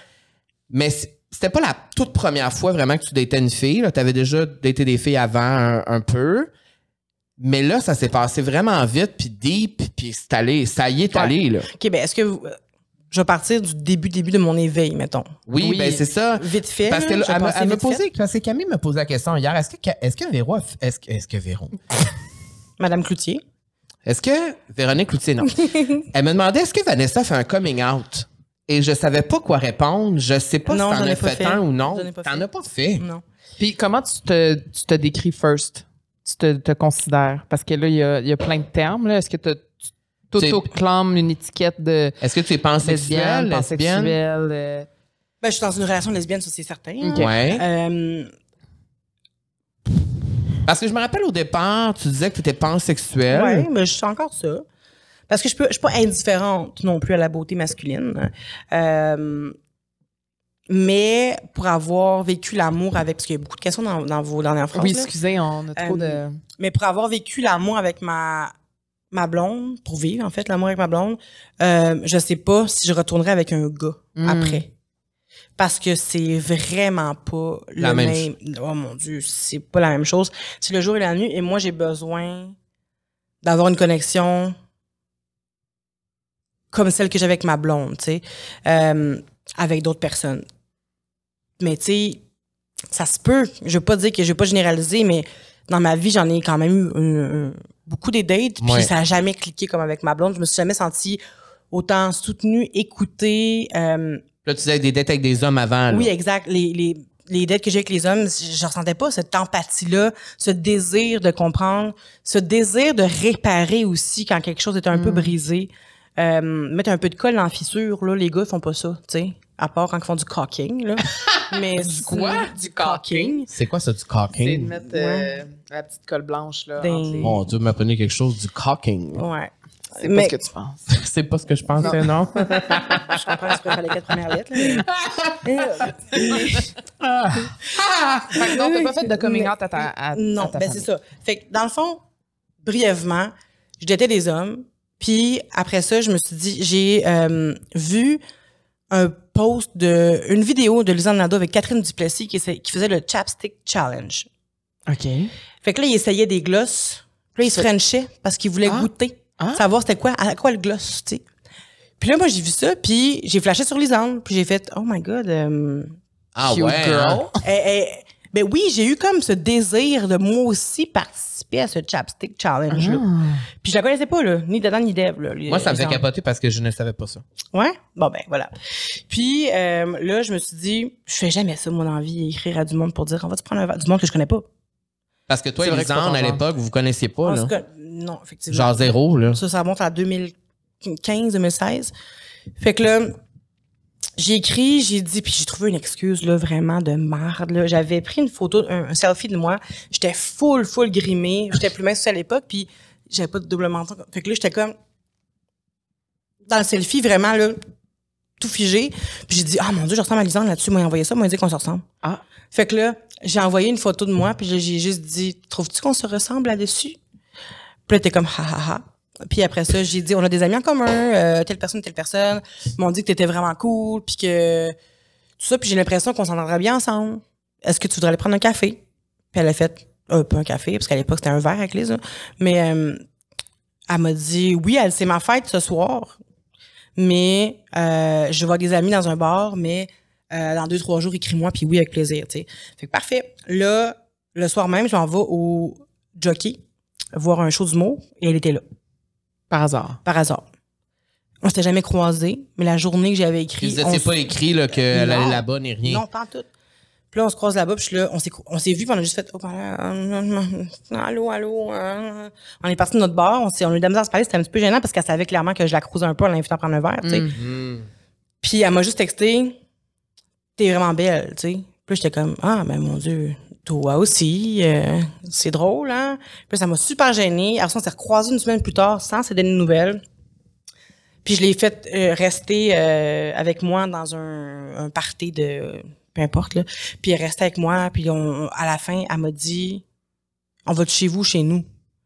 Puis là, c'est vraiment genre de fille, tu sais. Puis là, j'étais là, oh shit, ok, là ça commence, shit's getting real. Ça, c'était les premières. Là, c'était les premiers bal- balbutiements avec une fille, tu sais. Ah. Puis après ça, après Lisande, je suis tombée en amour avec Lisande, ça n'a pas marché, elle a sorti quelqu'un d'autre. Ah. Puis, euh, mais elle savait pas, j'y avais pas dit, tu sais. Fait que j'avais tout Elle, gardé ça pour elle moi. jamais su. Mais J'y ai même dit comme trois ans après. Après. Puis elle m'a dit, ben voyons, pourquoi tu me l'as pas dit? Puis elle m'a dit, ça aurait pu changer des choses, tu sais. Puis là, j'étais là, oh my God, pourquoi j'y ai pas dit? Pourquoi j'y ai pas dit? Mais après ça, tu sais, j'avais pas Et pourquoi tu chose. lui là. disais pas? Ben, parce que Une- j'avais pas que ça m'engage à quelque chose, tu sais. J'avais- J'étais pas, j'avais jamais vécu ça non plus, un amour lesbien. Fait que j'étais là, comme, je sais pas quoi faire, je sais pas comment coucher avec une fille, je sais pas comment, tu sais. J'avais trop, de- j'étais pas rendue là, tu sais. Puis elle était vraiment plus délurée que moi à ce moment-là. Fait que j'étais comme, elle va-tu vouloir de moi quelque chose que je peux pas lui donner tout de suite? Puis J'imagine qu'elle, elle a débloqué en toi certaines affaires face oui, à ça. c'est sûr. Ça, c'est sûr. aidé à aller pour la suite, là, tu sais. Exact, exact. Puis tu sais, j'avais jamais de préjugés envers ça. hein. Moi, je vous rappelle que je traîne de- dans le village depuis 2009. Euh, fait que, tu sais, j'ai aucun préjugé. Non, je c'est vrai, c'est vrai, c'est pas ça. Non, non. Je m'en sac, tu sais. Je suis vraiment contente si les gens sont capables de si on sont capables de s'accepter comme ils sont puis de vivre leur, euh, leur amour. Puis après ça, Lisande, après Lisande, j'ai commencé à dater. Je me suis inscrite sur un site de rencontre, Her. Je trouve que C'est comme, c'est comme un grinder, Un mettons. grinder, mais pour euh, lesbienne. Exactement. Puis j'avais euh, deux filles que j'ai datées, une qui est connue et une qui l'est pas. Puis euh, ah, de dire, elle va, être con- elle va, elle va rire. Ah! Est-ce qu'on Ben va oui, avoir rire, elle va rire. une exclusivité? J'ai- Je sais pas, moi. Ben oui, j'ai daté Marie Gagné. Ah, hein? Ben oui. Je savais pas que c'était sérieux, mon Dieu. Ben c'est pas, c'était- on n'a pas, pas été pendant des mois, là. Ok. Mais, tu sais, on s'est daté quelques fois. Euh, baiser, il y a, il y a eu. Ben, baiser, baiser, un, un bisou. là. Un bisou seulement, là. oui, oui. Puis, euh, C'est chaud en studio. Non, mais c'est que je trouve vraiment ça. chaud, studio. Non, mais c'est que je trouve ça important que. Ben, je trouve ça cool que tu en parles parce que les premières expériences, tellement. Tu Important. vas t'en rappeler toute ta vie, tu sais. Ben oui. Parce Ben que oui, ça, vraiment. parce que c'était comme euh, un autre univers que tu découvrais. là. Je veux dire, tu étais avec Ouais. des hommes toute ta vie, tu étais des hommes, Ouais. là, tu sais. Mais il y a aussi un, rapport, un rapport avec mon corps parce que j'avais peur d'aller vers les filles aussi parce que je trouvais les filles plus délicates. Puis vu que je me sentais pas délicate, je voulais pas devenir l'homme du couple. Je voulais aussi me sentir. Il y avait comme un genre de croyance dans ma tête. Je me disais comme qu'un gars, ça allait m'apporter réconfort et protection. euh, puis qu'avec dans les bras d'un homme, je me sentais donc bien plus petite. Puis j'aimais ça me sentir plus euh, plus délicate. Puis là, cocotte. finalement, c'était plus cocotte. Mais là, il y a, il y a une partie de moi qui a comme fait. Quand j'ai rencontré Marie, en fait, c'est à la force qu'elle m'a. C'est niaiseux, mais elle m'a accoté dans un mur pour me donner un, pour me. Marie. Gagné, là. Marie Gagné, la, la, la petite menu, Marie Gagné. Là, il y a eu un French. Elle m'a accoté dans un mur, puis c'est à partir de là, j'ai fait. Mais pas, c'était- consentant, là. Puis là, Je me suis dit, crime, elle est toute petite, puis elle m'a quand même fais sentir de même. fait sen- Oui, exact. Fait que je me suis dit, c'est possible de ressentir ça chez euh, Avec une femme. femme, tu sais. Après, j'ai daté une autre femme qui était un peu plus masculine que moi. Euh, puis là, j'ai vu que c'était, j'aimais ça quand même que la personne, s'il fallait jusqu'à maintenant, ça se peut que ça change là, mais que la, la fille soit un peu plus masculine que moi, j'ai aimé ça. Puis c'est ce que je recherche un peu. Ma blonde est comme ça aussi, Ouais. un, un peu plus masculine. Puis euh, c'est ça. Puis après ça, j'ai comme eu un break de filles, même si je flirtais, je mettais un peu euh, Tinder euh, goffé, là, tu sais, je, les je mettais les deux. Euh, mais j'allais jamais jusqu'au bout dans mes conversations avec les filles. J'étais comme, ah, ça floppait tout le temps. Puis un moment donné, pendant la pandémie, Rosalie était sur Tinder. Puis elle m'a dit, on se tu ensemble? Puis j'étais comme, ah, OK, je vais le réinstaller. Parce que toute ma vie, depuis que tu me connais, je suis sur Tinder. là. J'ai toujours été sur Tinder. j'ai Et sur Badou aussi. et sur Badoo. J'ai même daté un moment donné en regardant euh, le défunt chat de Carl euh, chez Carl. C'est vrai, elle a daté un, un homme euh, dans un tout petit appartement euh, dans Villeray, mon premier appartement. Ouais. Ouais, que j'avais pas d'argent pour payer le premier du mois, puis que quand je rentrais, parce que c'était comme un immeuble, puis je rentrais, puis je marchais vraiment. Tu sais, quand tu augmentes le rythme de la marche pour pas Ouais, qu'on fait voit. peur. Ah, que- J'avais ah, peur parce qu'il me courait après le paiement. Mais euh, Ah, ben on l'a tous vécu. Ben, toi, moi, ben, là. Ben, en tout cas, c'est là que t'as- t'avais-tu? T'as-tu? Fait que dans le fond, c'est ça. Fait que là, j'ai rencontré, j'ai rencontré euh, d'autres personnes. Puis là, je, je me disais, ah oui, c'est ça, sur Tinder. On était rendu là. Oui. Ah. Fait que là, on est dans, chez Rosalie. Puis là, Rosalie, elle swipe, elle swipe. Puis je me dis, OK, je vais le faire avec toi. Fait que là, je me mets Tinder, gars, fille. Et là, un moment donné, je tombe sur ma blonde et une autre fille que, ben, quand je vois ma blonde en premier, je fais comme, ah, elle est trop belle. Elle voudrait jamais rien savoir de moi, tu sais. Parce que j'avais tendance, je pense que je comparais ça aussi, parce que je sais, j'ai pas encore une fois généralisé. Moi, je suis là, là je tranche, je fais des, donne des opinions, là. Mais dans la communauté gay, j'ai l'impression que c'est plus, je fais attention à mes mots, mais c'est plus facile de dater quand tu corresponds au standard de beauté. Ben, on en parlait justement dans l'épisode avec Looney, exactement de ça, qu'au sein de la communauté queer, il y a énormément de grossophobie. C'est comme ancré en nous. Fait que ça fait que, vu qu'on a. En fait, c'est que nos corps, à toi puis moi, dans la communauté, Mhm. c'est vraiment pas le corps euh, idéal, là. Ce qui est weird, parce que les gars gays adorent les grosses femmes qui s'expriment. Puis Ouais, c'est vrai. C'est. Mais les c'est gros vraiment. hommes, oui, c'est- oui, oui. Mhm. quand c'est rendu le temps de make-out, hum, C'est ça. Ouais, mais il y en a qui aiment ça, il y en a plein qui aiment ça, comme des hommes en général qui sont pas attirés vers les poids lourds, tu sais. Mais il y en a plein qui aiment ça pareil. Non, mais c'est pour dire que ton sentiment était valide de penser ça envers Marie-Pierre, de dire genre, ah ben là, elle est bien trop belle pour moi, bien trop mince, whatever, Ouais. ou tu sais, C'est des ça, je me suis dit, comment elle a un beau style, elle est vraiment, c'est- si j'avais dater une fille, oh my god, puis j'ai une ane- anecdote à- à- qui par rapport à ça, faut que je vous raconte ça. Je vais la garder ici dans ma tête. Ça a rapport avec Rosalie et ça a rapport avec Malone encore. Mais, euh, fait que c'est ça, fait que là, j'ai swipé, Tu puis l'as j'ai- quand même swipé? puis là, je voyais, je l'ai swipé parce que je me suis dit, ça m'engage à rien, puis ça me swipe non. pas back, c'est pas grave. Ouais. Et là, cinq minutes après, elle me swipe. Puis là, je suis là, oh shit, c'est une erreur. Puis là, on commence à s'écrire. Puis là, elle est, elle est drôle, elle rit à ce que je dis, on s'entend super bien. Puis là, on a parlé pendant une semaine non-stop sur FaceTime, tu sais. Mais elle, elle me disait au départ, ah, moi, je fais pas de FaceTime. Ah, moi, je veux pas dater une chanteuse. Ah, moi, je veux pas, euh, il y a personne qui dort chez moi, puis je dors chez personne. Puis c'était vraiment comme, moi, c'est mes amis en premier. Tu vas toujours passer en deuxième. Puis j'étais là, OK. Fait qu'il y avait beaucoup d'affaires, puis moi, j'étais là, Ah ouais, hein? ben oui, moi, je m'en J'étais là, bah oui, pense que ce que tu veux, mais rendu là, ça sera pas ça, tu sais. la confiance est revenue euh, Puis, au euh, galop. Non, mais c'est pas parce que je me suis dit c'est moi, elle va flancher, c'est pas ça. C'est que je me suis dit quand t'aimes quelqu'un, si tu Ouais, amour avec moi, ça va prendre le bord, tout ça. Tu sais, c'est impossible que tu sortes avec quelqu'un puis tu fasses comme c'est juste mes amis. Tu viens pas. Tu sais, un moment donné, euh, Mhm. je m'excuse, j'ai crié dans le micro un peu fort. On s'excuse, Fred. Puis, euh, puis c'est ça, fait que finalement, euh, on s'est rencontrés une semaine après. On s'était daté par, ben, daté par face, face- FaceTime. Par FaceTime. On faisait des, des 8-9 heures de FaceTime. Ah oui, moi, je me rappelle de ça quand tu me disais nuit. ça, là. Puis pendant deux semaines, je mangeais pas. Puis à un moment donné, Carl, il me dit, mais Vanessa, je pense que t'es en amour. Puis j'étais comme ça. Je me rappelle quand j'ai dit ça. je me rappelle parce que. j'ai pas faim, j'ai mal au cœur, nanana. Ben, c'est ça. Puis là, moi, ça m'était jamais arrivé. Ça m'était jamais arrivé de ma C'est vie fou, de ça. pas manger. Parce qu'il y avait quelqu'un dans ma vie. Fait que moi, j'étais Ouais. là, j'ai un cancer, tabarnache. Ouais, ouais, J'avais ouais. tellement peur de ça. hypochondriaque, hein? Oui, mais un peu comme Carl, on a peur des affaires, mais on consulte pas non-stop. tu sais. Ouais, Mm. c'est ça. Puis euh, c'est pour ça qu'on s'est rejoint pendant la pandémie. On était comme, on veut rien attraper parce qu'on veut pas avoir à aller chez le médecin. Exactement. Puis, euh, fait que c'est ça. Fait que finalement, on s'est rencontrés une semaine après. Puis, quand elle est arrivée, parce que dans le fond, j'avais, j'étais, j'avais- je faisais des grosses, grosses crises d'allergie par rapport à mon chat. Fait que j'ai dû le donner après cinq ans. Mhm. Puis là, finalement, la fille, une semaine après, elle m'écrit, ça marche pas avec ton chat, il veut rien savoir de moi. Fait que là, je vais, faut que j'aille le chercher. Fait que là, je dis ça à Marie-Pierre euh, au téléphone, puis elle dit, regarde, je vais venir avec toi, ça va être plus safe, tu sais, le chat, non, non, non, il va être euh, C'était la première fois que vous voyez? première fois. C'est bien cute. Vraiment. Fait que C'est là, cute, elle est venue me rejoindre chez moi. Puis là, euh, on était habillés un peu similaires, un genre un t-shirt noir avec un- juste un, un mot d'écrit ici. Puis elle, est- elle est arrivée. Puis quand elle m'a vu, moi, j'ai vu de loin qu'elle a fait comme ça. Mais là, ça a été un débat pendant un an et demi. Mais c'est encore un débat. Elle n'a, ouais, exact. Mais elle dit qu'elle n'a pas fait ça. Puis qu'elle a juste fait, j'ai le même chandail que toi.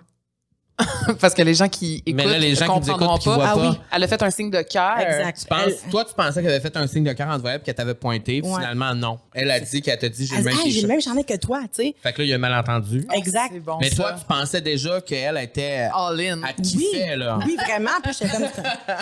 Là, je, je me suis dit, ah, hey, tu sais, je me suis dit, elle est vraiment plus déli- délicato-romantique, tu sais. Ah, oui. oh! Mais, ça, mais après ça, ça s'est vite repris parce que. Elle est arrivée, puis elle dit, t'es belle. Elle m'a sacré sur le mur, elle m'a frenché. On est rentré dedans, on roulait ses murs, là. Comme ça, on développait une tapisserie. Puis Ah, on roulait ses murs, puis pendant comme 15 minutes, on s'est frenché. C'est chaud, c'est Non. C'est chaud, c'est chaud. C'est chaud, c'est chaud. Hey, J'imagine la scène. euh, ça, c'est dans l'appartement de Rosalie. De Rosalie. Euh, Exact. euh, euh, ça veut dire que, là, corrige-moi si j'ai pas raison, la première fois que vous êtes vus en vrai, vous avez même pas eu de conversation, vous avez tout de suite make-out. On a juste Frenché, là. On a juste Frenché, puis après 20 minutes de Frenchage, j'ai dit, veux-tu une Corona? puis elle a fait, avec plaisir. Puis là, on a pris une petite bière, puis après ça, j'ai dit, bon, mais c'est l'heure, faut qu'on aille chercher mon chat.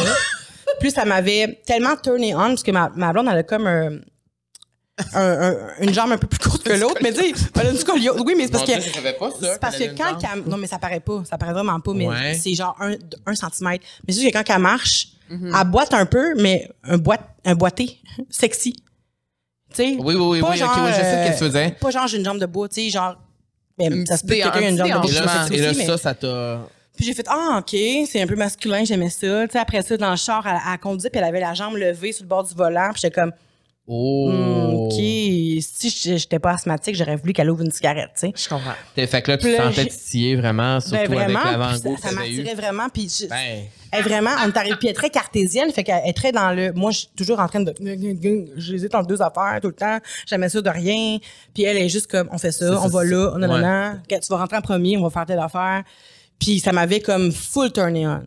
Et là, l'anecdote que je voulais raconter par rapport à ma blonde, c'est que il y avait un lancement de livre justement encore de Rosalie Le Sort cette soirée-là, et j'ai une amie à moi qui est arrivée vers moi puis qui m'a dit euh, ce soir, je vais dater une fille, puis euh, plus j'étais là, ah ouais, qui ça, puis elle me montre la photo, puis je suis comme, my God, non mais je suis chaude, elle est vraiment belle, puis je me rappelle là, comme si c'était hier, bien que les souvenirs des fois changent avec le temps, mais je me rappelle comme si c'était hier que quand elle m'a montré la photo, j'ai dit, hey, je reviens, je vais faire pipi, je m'en vais aux toilettes, puis je pensais à la photo de la fille qu'elle venait me montrer, puis j'étais comme, cette fille-là, elle est tellement belle, pourquoi? C'est exactement le genre de fille en fait que, que je veux que j'aimerais ça rencontrer tu sais. En même temps je me suis fiée juste à la photo bien évidemment on parle d'un site de rencontre tout ça parce qu'elle avait rencontré aussi sur Tinder. Puis là cette fille là a daté cette soirée là tout ça puis j'ai su plus tard que c'était ma blonde. La photo? su- oui. J'ai su que l'influenceur qui a daté ma blonde c'est une autre personne connue. oui, c'est une autre personne connue, mais cette personne-là a daté ma blonde, puis c'était exactement la fille que je voulais, Ah. que je me suis dit, crime, Ah, j'aimerais ça bon avoir, sens. J'aimerais ça d'être cette personne-là en Tu particulier. l'as là. visualisé. Ça n'a pas de bon Tu l'as sens. lancé Ouais. dans l'univers. Je la trouvais tellement belle, puis j'avais ri- je savais rien de elle, tu sais, au final. Puis c'est ça que ce n'est que plus tard que même on s'est daté une couple de fois avant que je pose la question, avant qu'elle m'en parle qu'elle avait daté cet influenceur là, puis j'étais là ah fait, oh ouais. les pièces exactement. Puis elle cette soirée-là, t'étais-tu au lancement de Rosalie? Puis là, j'étais là, ouais. Elle dit, ben, c'est là que je suis venue la chercher. Puis là, j'étais là, impossible. J'avais rêvé à toi depuis si longtemps. Ça n'a pas de bon Est-ce que tu crois en, en la foi, en le, en- au destin? Ah, ben oui. Comme mon père dit, quand t'es dû, t'es dû, là. Tu sais, Mm. euh, parce qu'il me disait ça quand j'avais peur de prendre l'avion. J'étais comme, je veux pas que l'avion crache quand t'es dû, t'es dû. Ben, c'est vrai. Ça relativise les choses, ça, c'est sûr. Fait que je me dis, j'étais- je devais être dû. Puis elle aussi, on était les deux dus pour se rencontrer parce qu'on a changé énormément de choses. On a guéri, en tout cas, on, on pense un peu nos blessures de, de traumas qu'on a vécu, puis même des traumas qu'on ne savait pas qu'on avait. Mm. Parce que, Ben, être en amour, ça sort tous les traumas possibles. ah ben mon Oui. Dieu, oui. Tout, Mon ça- Dieu, oui. Être en amour, c'est comme ça sort tout de toi. C'est comme si toutes les layers de toi sur tout. Puis là, t'apprends des affaires sur toi. Puis là, Oui, t'apprends parce des affaires je sur pensais l'autre. pas que puis là- j'avais tant besoin de consulter. Moi, j'étais comme, je vais consulter parce que j'ai vraiment peur des maladies, là, tu sais. Mais Mm. pas consulter parce que euh, j'ai tendance à changer de mood, j'ai tendance à me refermer, je parle pas beaucoup de moi, j'ai tendance à faire telle affaire, telle affaire, j'ai tendance à trop donner, trop aider, trop ci, trop ça, tu sais. J'ai tendance à pas, à être pas bien dans, dans des familles, tu sais. Puis, j'étais comme, pourquoi je consulterais? Mais moi, j'avais jamais remarqué tout ça vraiment avant. Puis, c'est être confronté à rencontrer sa famille, euh, que j'adore. Je m'entends tellement bien que autres, je suis vraiment contente, tu sais. Euh, ses amis qui sont aussi adorables. Fait que je suis vraiment contente que que de tomber dans un bon milieu, être bien entourée, Ouais. tout ça, mais ça aurait pu, là, que j'aime pas euh, son frère et puis que j'aime pas euh, son, sa meilleure amie, tu sais. Puis finalement, je les aime toutes, mais ça me confrontait d'aller dans une soirée où est-ce que ça allait tout le temps bien. Aller dans leur famille, puis qu'ils chicanent pas comme nous, on chicane. Il y a personne qui se pique. Il y a personne qui, euh, qui a de fardeau d'aider quelqu'un tout le temps. Il y a de personne qui veut sauver quelqu'un dans sa famille. C'est tout le temps sain. Fait qu'il y a quelque chose en dedans de moi qui était trigger, puis j'étais là, ah, j'aime donc pas ça. Puis je me rappelle même quand j'étais petite, j'aimais pas aller chez... Je disais à mes amis, ta mère va être là? Puis ils disaient, oui, pourquoi? Ah, je viendrai pas. J'avais pas envie d'être avec Mm. la famille, tu sais. Maintenant, ça, elle me dit, on va souper chez ma famille. Je suis comme, ah, c'est cool, tu Mm-hmm. sais, ça, ça me tente, on va jouer au pichenote, ça te le fun, tu sais. Puis c'est fou parce que toi puis moi là-dessus, on se ressemble beaucoup. On a un peu la même. euh, ben notre passé se ressemble. Je pense que notre relation avec notre famille, c'est quand même. On vient un peu de la même place, tu sais. Mhm. Puis de, de ce que je connais de toi, puis de ce que je sais qu'aujourd'hui, tout ce que t'as- le chemin que tu as parcouru pour pouvoir aller souper, mettons, juste chez ses parents, ça soit- que tu sois correct avec ça, t'es parti vraiment de loin. Puis moi, dans les relations que j'ai eues, je pense pas que je suis même allé aussi loin que toi, t'es allé dans ça. Parce que moi, je trouve ça très difficile. Parce que quand tu viens d'un d'un milieu où la famille, c'était pas la première importance ou c'était pas en haut de la liste, comme tu as dit tantôt, tu as appris à faire les choses seul par toi-même. Tu vas être seul, tout seul, tout seul. Puis là, quand tu arrives dans un milieu où on t'accepte, puis là, un bon milieu où est-ce que tu peux rentrer dedans, puis que tu vois qu'on on est là, puis on fait... Moi, toutes les relations que j'ai eues, on me, tend- on, on me tendait les bras, là. On me disait, on t'accueille, puis on t'aime, puis... Mais still, avec tout... Pour moi, tout cet amour-là, c'était comme overwhelming. Ouais, ben, J'avais comme la misère. Comme si à- t'avais pas le droit d'avoir accès. comme si j'avais pas le droit d'avoir ça, comme si je méritais pas cet amour-là, puis comme si je savais pas quoi en faire de cet amour-là. Je sais pas si ça t'arrive, mais moi, des fois, ça m'arrive de passer des soirées où est-ce que je me sens obligée d'être en performance pour Hmm. que ça, pour mériter ma place ici. Ça n'a pas de bon sens. Il faut ça. que je fasse rire le monde. Il faut que je rapporte des histoires rocambolesques de mes derniers jours. Mais quand dans des milieux comme ça, on n'a pas besoin de faire ça. Non, Parce que t'es. on n'a pas besoin. Ils t'acceptent. De toute façon, qu'est-ce qu'il faut qu'ils fassent? Euh, ils Ben, vont pas dire à ma blonde, laisse, laisse là, elle, elle est plate. Tu sais, ils feront pas ça, là. Mais j'ai l'impression qu'il faut que je mérite ma place là. Fait qu'il faut que je fasse rire le monde. Puis il faut que je que je conseille du mieux que je peux quand, quand je peux. Quand, mettons, euh, hey, Mariana Mazet, es gentille? Puis là, je suis comme, ben oui, gentille. Puis savez-vous quoi? Elle est vraiment si, elle est vraiment nice, elle est vraiment non, non, non. Elle s'habille là, elle fait le styliste. Puis là, je raconte plein d'affaires parce que je veux donc bien comme les, les nourrir de choses auxquelles ils n'ont pas accès au quotidien, tu sais. Je veux servir à de quoi? Tu sais, OK, je sers de potineuse, là, tu sais, mais dans le sens que, tu sais, je- Ouais, mais pas juste ça, c'est un pas exemple. juste de ça, c'est un mais- exemple. Mais tu sais, je, je, je sens que je suis obligée. C'est pas eux qui me font sentir ça tout. C'est juste que c'est moi qui sens. C'est comme si c'était mon billet d'entrée. Qu'à chaque fois que je rentre dans la famille Landry, il faut que je sois euh, drôle. Mais pourtant, eux autres m'ont jamais fait sentir ça. Tu sais, je, je vais, je vais boyer puis ils vont me trouver drôle. Ils sont fins. Tu sais, ils sont juste Puis au niveau de ta famille à toi, quand t'as juste dit, en fait, c'est comment que t'as juste dit, là, j'étais avec une femme. Tu sais, mettons, comment tu annoncé à ton père, mettons, parce que je sais que un moment donné, t'es juste allé avec elle chez ton père, puis il l'a juste rencontré, puis il l'a Ouais. juste aimé. Parce que quand tu dis que t'as pas fait de coming out, moi, c'est le monde idéal que je rêverais, mais qu'il n'y en ait juste pas de coming out. genre, genre, genre, genre jamais. Mais toi, t'as juste pas, t'as juste fait, c'est ça, c'est ça. Ouais, mais en fait, j'avais tenté un petit peu le terrain avant parce que mon père savait que j'avais daté une fille. admettons. Ok, savais-tu, il y avait déjà J'avais dit. ju- ben oui, mais c'est- à la même manière que j'ai présenté ma blonde, tu sais, j'ai juste fait Hey, c'est drôle, hein, hier, euh, j'ai eu une date avec une fille. Puis elle a fait Ah, ouais? Ah. Puis là, j'ai montré, puis elle a fait comme Mon Dieu, elle est vraiment belle. Comme quand il voit ta photo, il est comme Elle est tellement belle, cette C'est vrai que tu fille-là. trouves Camille belle. Ouais, Ah. ouais, ouais, ouais, mon père te trouve resplendissant. Mon Dieu, on m'a jamais dit ça. Ah, mais je te le dis. Ben, c'est vrai Mon que t'es frère, il est pas rayonnante, là. Euh, puis, euh, fait que c'est On ça. le salue. On salue. On salue le frère à Vanessa, Il était- il Tony. était ami avec Et- Camille aussi à Ben oui. l'époque. Oui, et, euh, et Tony va être très content qu'on le salue parce qu'il a toujours voulu qu'on le mentionne ici, mais l'a dit, lors d'un Ah, brunch ouais. familial. Allô? Donc, bonjour Tony, tu pourrais le saluer aussi. Euh, oui, je le, je le salue. Bonjour, bonjour. salut Anthony, longtemps. salut Jessica, salut Jackson. puis, euh, puis c'est ça, fait que j'avais juste dit, j'ai dit une fille, j'ai montré, il a dit, ah, elle est vraiment belle. Puis, euh, Puis là, t'as comme senti que ça le dérangeait pas? ah, il s'en foutait bien Ok, raide. fait Il que là, s'en j'imagine foutait que ça bien t'a ouvert comme il la porte à-. Mais en même temps, est-ce que tu avais vraiment besoin de l'approbation? Ben, tu sais, c'est une question Non. en même temps, la réponse c'est non, mais en même temps, c'est sûr que ça l'aide quand tu sais que Que ta ton famille père, est ça va pas le déranger, que ta mère, elle va être correcte avec ça. Tu l'aurais fait quand même, mais t'as été chanceuse, puis ta mère aussi a bien réagi. Les... Ouais. Mais en fait, c'est que euh, je juste, tu sais, je, je m'en fous pas de l'opinion de mes parents, mais toute ma vie, j'ai jamais eu les mêmes opinions que mes parents. Mm. Fait que je me dis, ça va juste être une affaire de plus, tu sais. Puis au final, je les ai portés mes leggings troués quand j'étais au secondaire, là, tu sais. Même si c'est même pas ça. Tu sais, personne n'aimait ça. enlevé tes talons hauts à Star Academy. Exactement. Oh mon Dieu. Dans le Même sens si- que- Même exact. si René Angélil te disait que non. Exact. Tu l'as Fait fait. Je- je- oui, parce que j'aime pas me sentir inconfortable.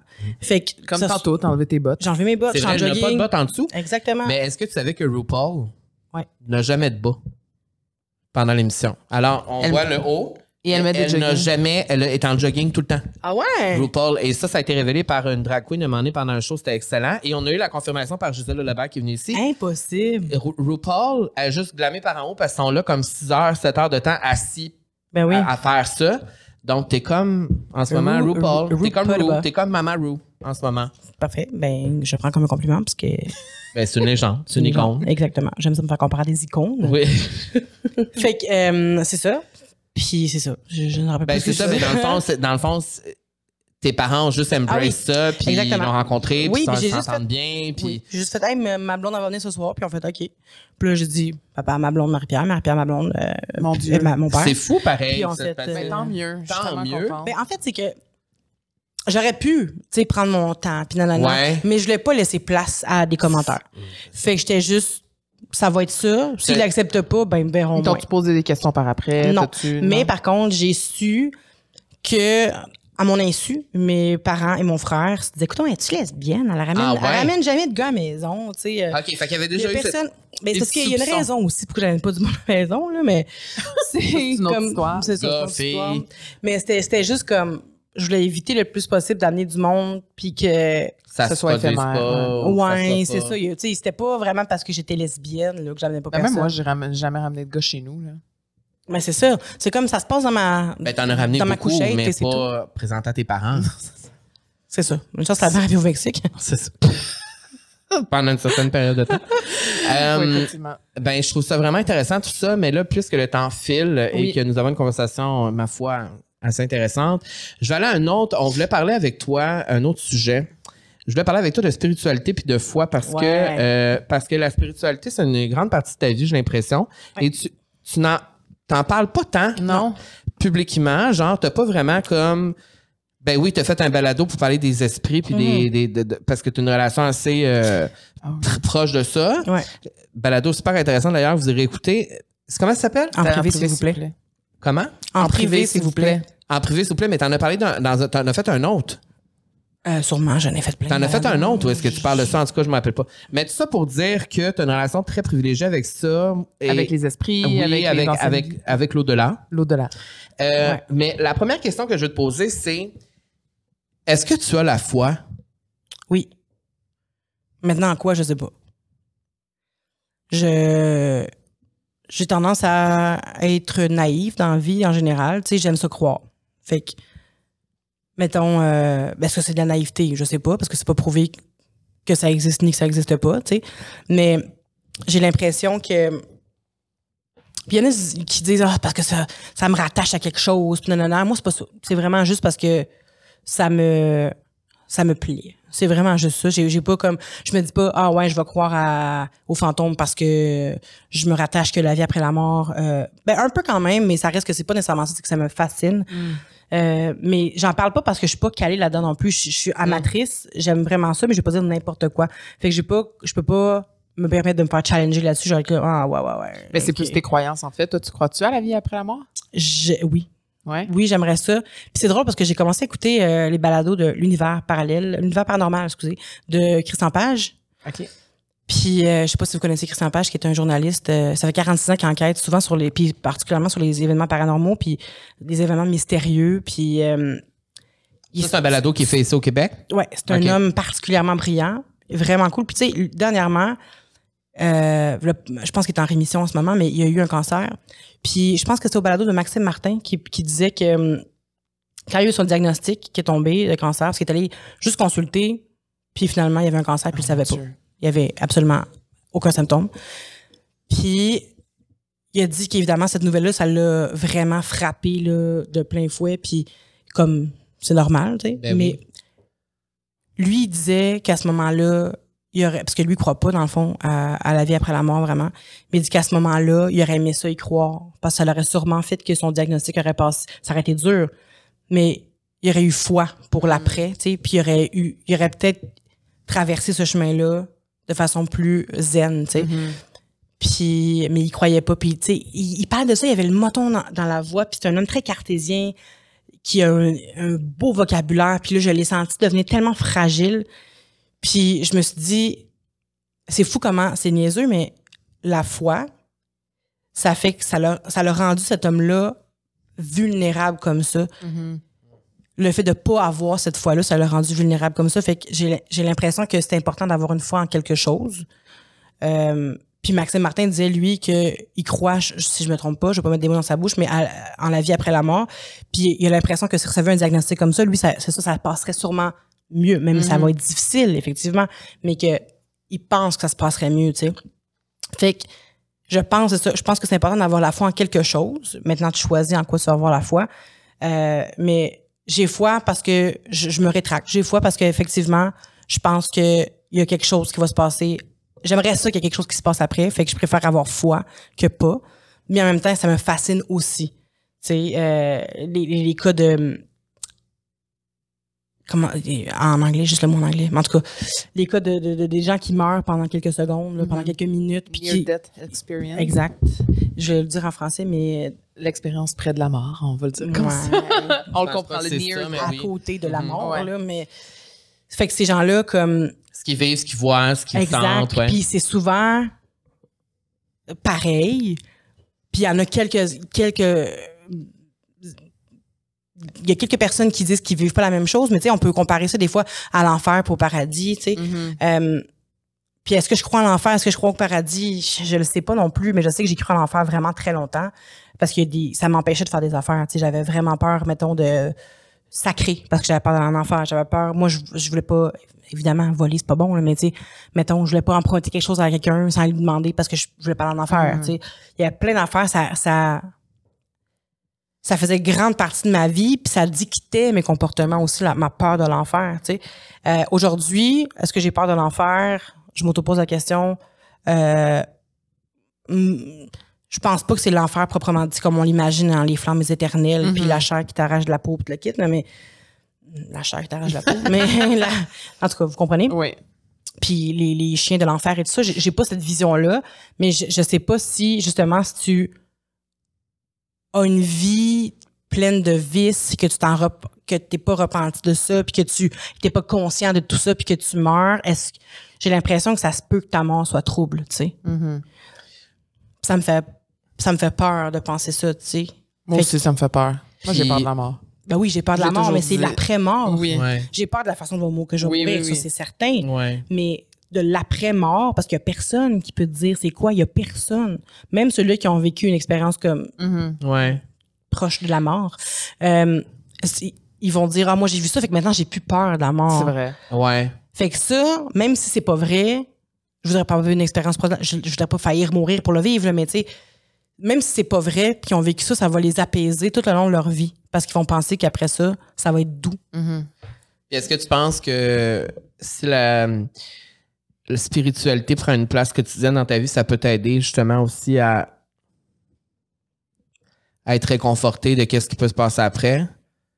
Toi, la spiritualité, t'es- t'es-tu spirituel? Tu te considères-tu spirituel?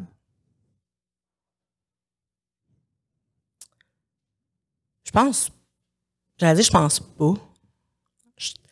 Mais à quelque part, ça m'intéresse vraiment, mais est-ce que je fais des rites? Est-ce que je vais faire des, des retraites euh, comme c'est prêt à faire euh, pour, pour me faire qu'un avec la terre? Euh, Ouais. Est-ce que j'ai des cristaux? Est-ce que. Tu sais, j'ai un, un jeu Mais- de tarot qui, que je Oui. trouve intéressant parce que ça me, ça, me, ça me fait poser des questions sur ma réalité, sur ma vie. Je, je me. D'ailleurs, tu m'as tou- toujours pas tiré au jeu de tarot que tu m'as acheté pour mon anniversaire. On devait l'utiliser en voyage, on l'a pas fait. On l'a pas fait, c'est vrai. Non, t'étais trop mais à te plaindre du buffet.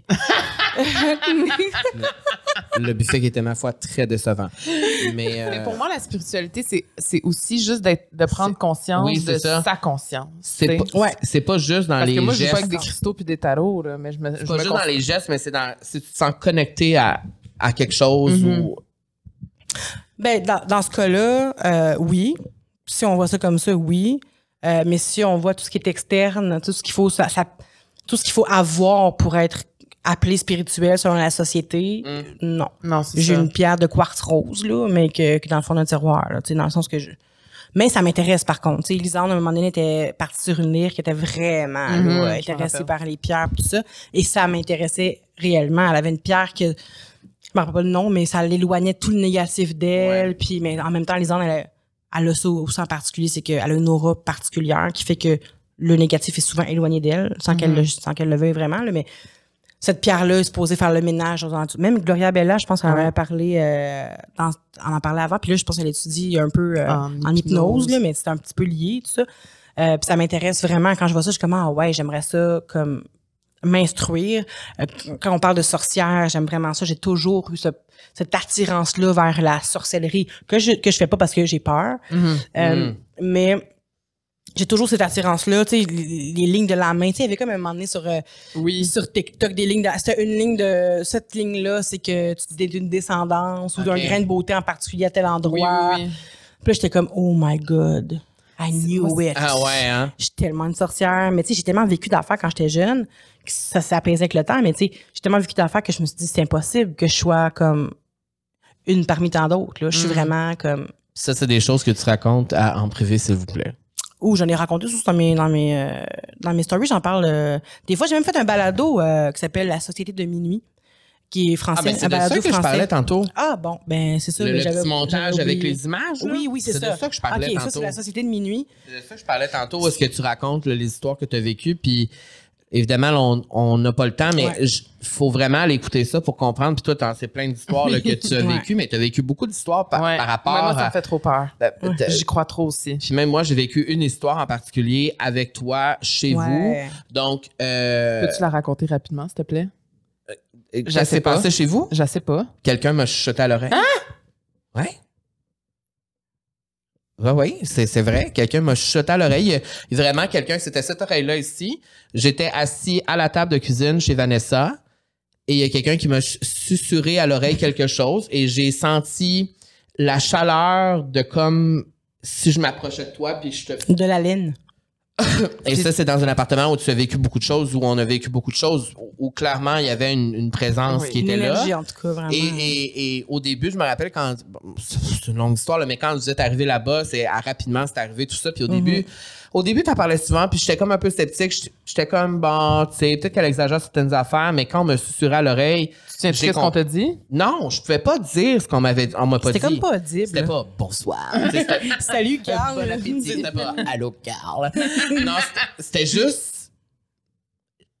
comme si j'ai senti Mais c'est ça, la tout cas, j'ai le- sen- la chaleur. Ouais, de- ouais. J'ai senti, il y a- quelqu'un, il y a quelqu'un qui m'a parlé, puis c'était pas toi. Il y a quelqu'un qui m'a parlé ce soir-là, et c'est là que j'ai compris c'était quoi. Et, euh, et après, c'est, j'ai vécu d'autres affaires. Je devais faire un épisode là-dessus aussi. Oh mon Dieu. mais, euh, mais je sais pas. Vanessa DL. Ah oui, hein. Bonne idée, bonne idée. Euh, mais euh, mais c'est ça, je terminerai sur ce sujet-là, parce que je sais pas où est-ce qu'on s'en allait, mais je terminerai avec ce sujet-là. Pourquoi tu penses que tu sois une relation comme ça avec les autres entités? Parce que toute ta vie, tu as eu des, des, des contacts ou des histoires avec les autres entités. Pourquoi tu penses que. Parce que tantôt, tu disais, je suis pas. J'ai pas été choisi, je suis pas l'heureux élu, mais en quelque sorte, c'est parce que tu as une ouverture vers la spiritualité puis vers l'au- vers l'au-delà. Puis le après, si tu vis des affaires de même. Mhm. J'aurais aimé ça dire que je suis Buffy euh, contre les vampires, mais. L'heureux élu. Le choisi. Ah ouais, c'était ça. Mais Buffy, c'était ton idole, Sarah Michel Gellar, hein, quand t'étais jeune. Ouais, c'était vraiment mon Et les filles de Charmed aussi. Oui. J'aimais beaucoup Alicia Milano. Mais, euh, mais c'est ça, mais dans le sens que je, je sais pas pourquoi j'ai. Je, je pense que c'est parce que je crois, justement. Que Je- ça existe? Je crois que ça existe, je crois tout court, tu sais. Fait que. Quand j'écoute Christian Page démolir chaque. Parce que dans le fond, on a tendance à. Comme il dit, c'est qu'on a tendance à croire que. Mettons qu'il y a plein de phénomènes paranormaux qui, qui arrivent. On, a- on veut trouver une réponse pour tous ces phénomènes-là. Mais il faut les voir de façon individuelle. Hum. Parce que si tu les vois de façon individuelle, il y a toujours une réponse au phénomène qui s'est passé, tu sais. Il y, a- il y a- il y en a que, évidemment, il- ça reste un, my- un mystère, je pense. Parce que c'est impossible qu'il y ait la réponse à tout, là, mais.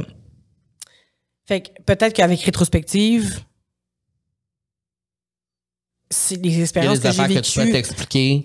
je m'explique pas parce que j'essaie de, de, de voir, mais je vois pas, mais peut-être que ça, je revenais à ce moment-là, puis je- j'analysais avec les- les- les- les, situations. oui, avec l'esprit que j'ai aujourd'hui, puis avec les, les connaissances, mettons, que j'ai, peut-être que je trouverais l'affaire puis que je ferais comme, ah, c'est ça qui s'est passé. C'est, ah, j'ai oublié ça. Ah, c'est ça qui Tu sais, là, peut-être que je le ferais, mais sinon, sur le moment, j'avais l'impression de vivre vraiment ça. Puis quand j'étais jeune, il y a des affaires vraiment bizarres aussi qui sont passées. Pourquoi c'est vers moi que ça vient? J'ai aucune idée, mais je, je pense, et mon Dieu, ça va vraiment paraître cocky ce que je vais dire. Mon Dieu, cocking, cocky. Euh, Beaucoup de cox. Beaucoup de, oui, à ton grand plaisir. Mais euh, je pense que mon, mon âme est en quelque sorte, j'ai plein de vices, plein, d'aff- plein de défauts, plein d'affaires, mais il y a une pure, j'ai une, je pense que mon- il y a une pureté. Hmm. Et c'est ça qui fait que. Il y a- ben, je dis ce qu'on m'a dit, tu sais. Il y a des gens qui, ça se peut que non, là, mais en même temps, j'ai, je sais Ouais, mais pas. ça, il y a personne qui va avoir la réponse non plus jamais. Ben, c'est t'as le ça, droit de mais le- je, le pense droit. que ceux qui, qui ont tendance à vivre ces affaires-là, Ouais.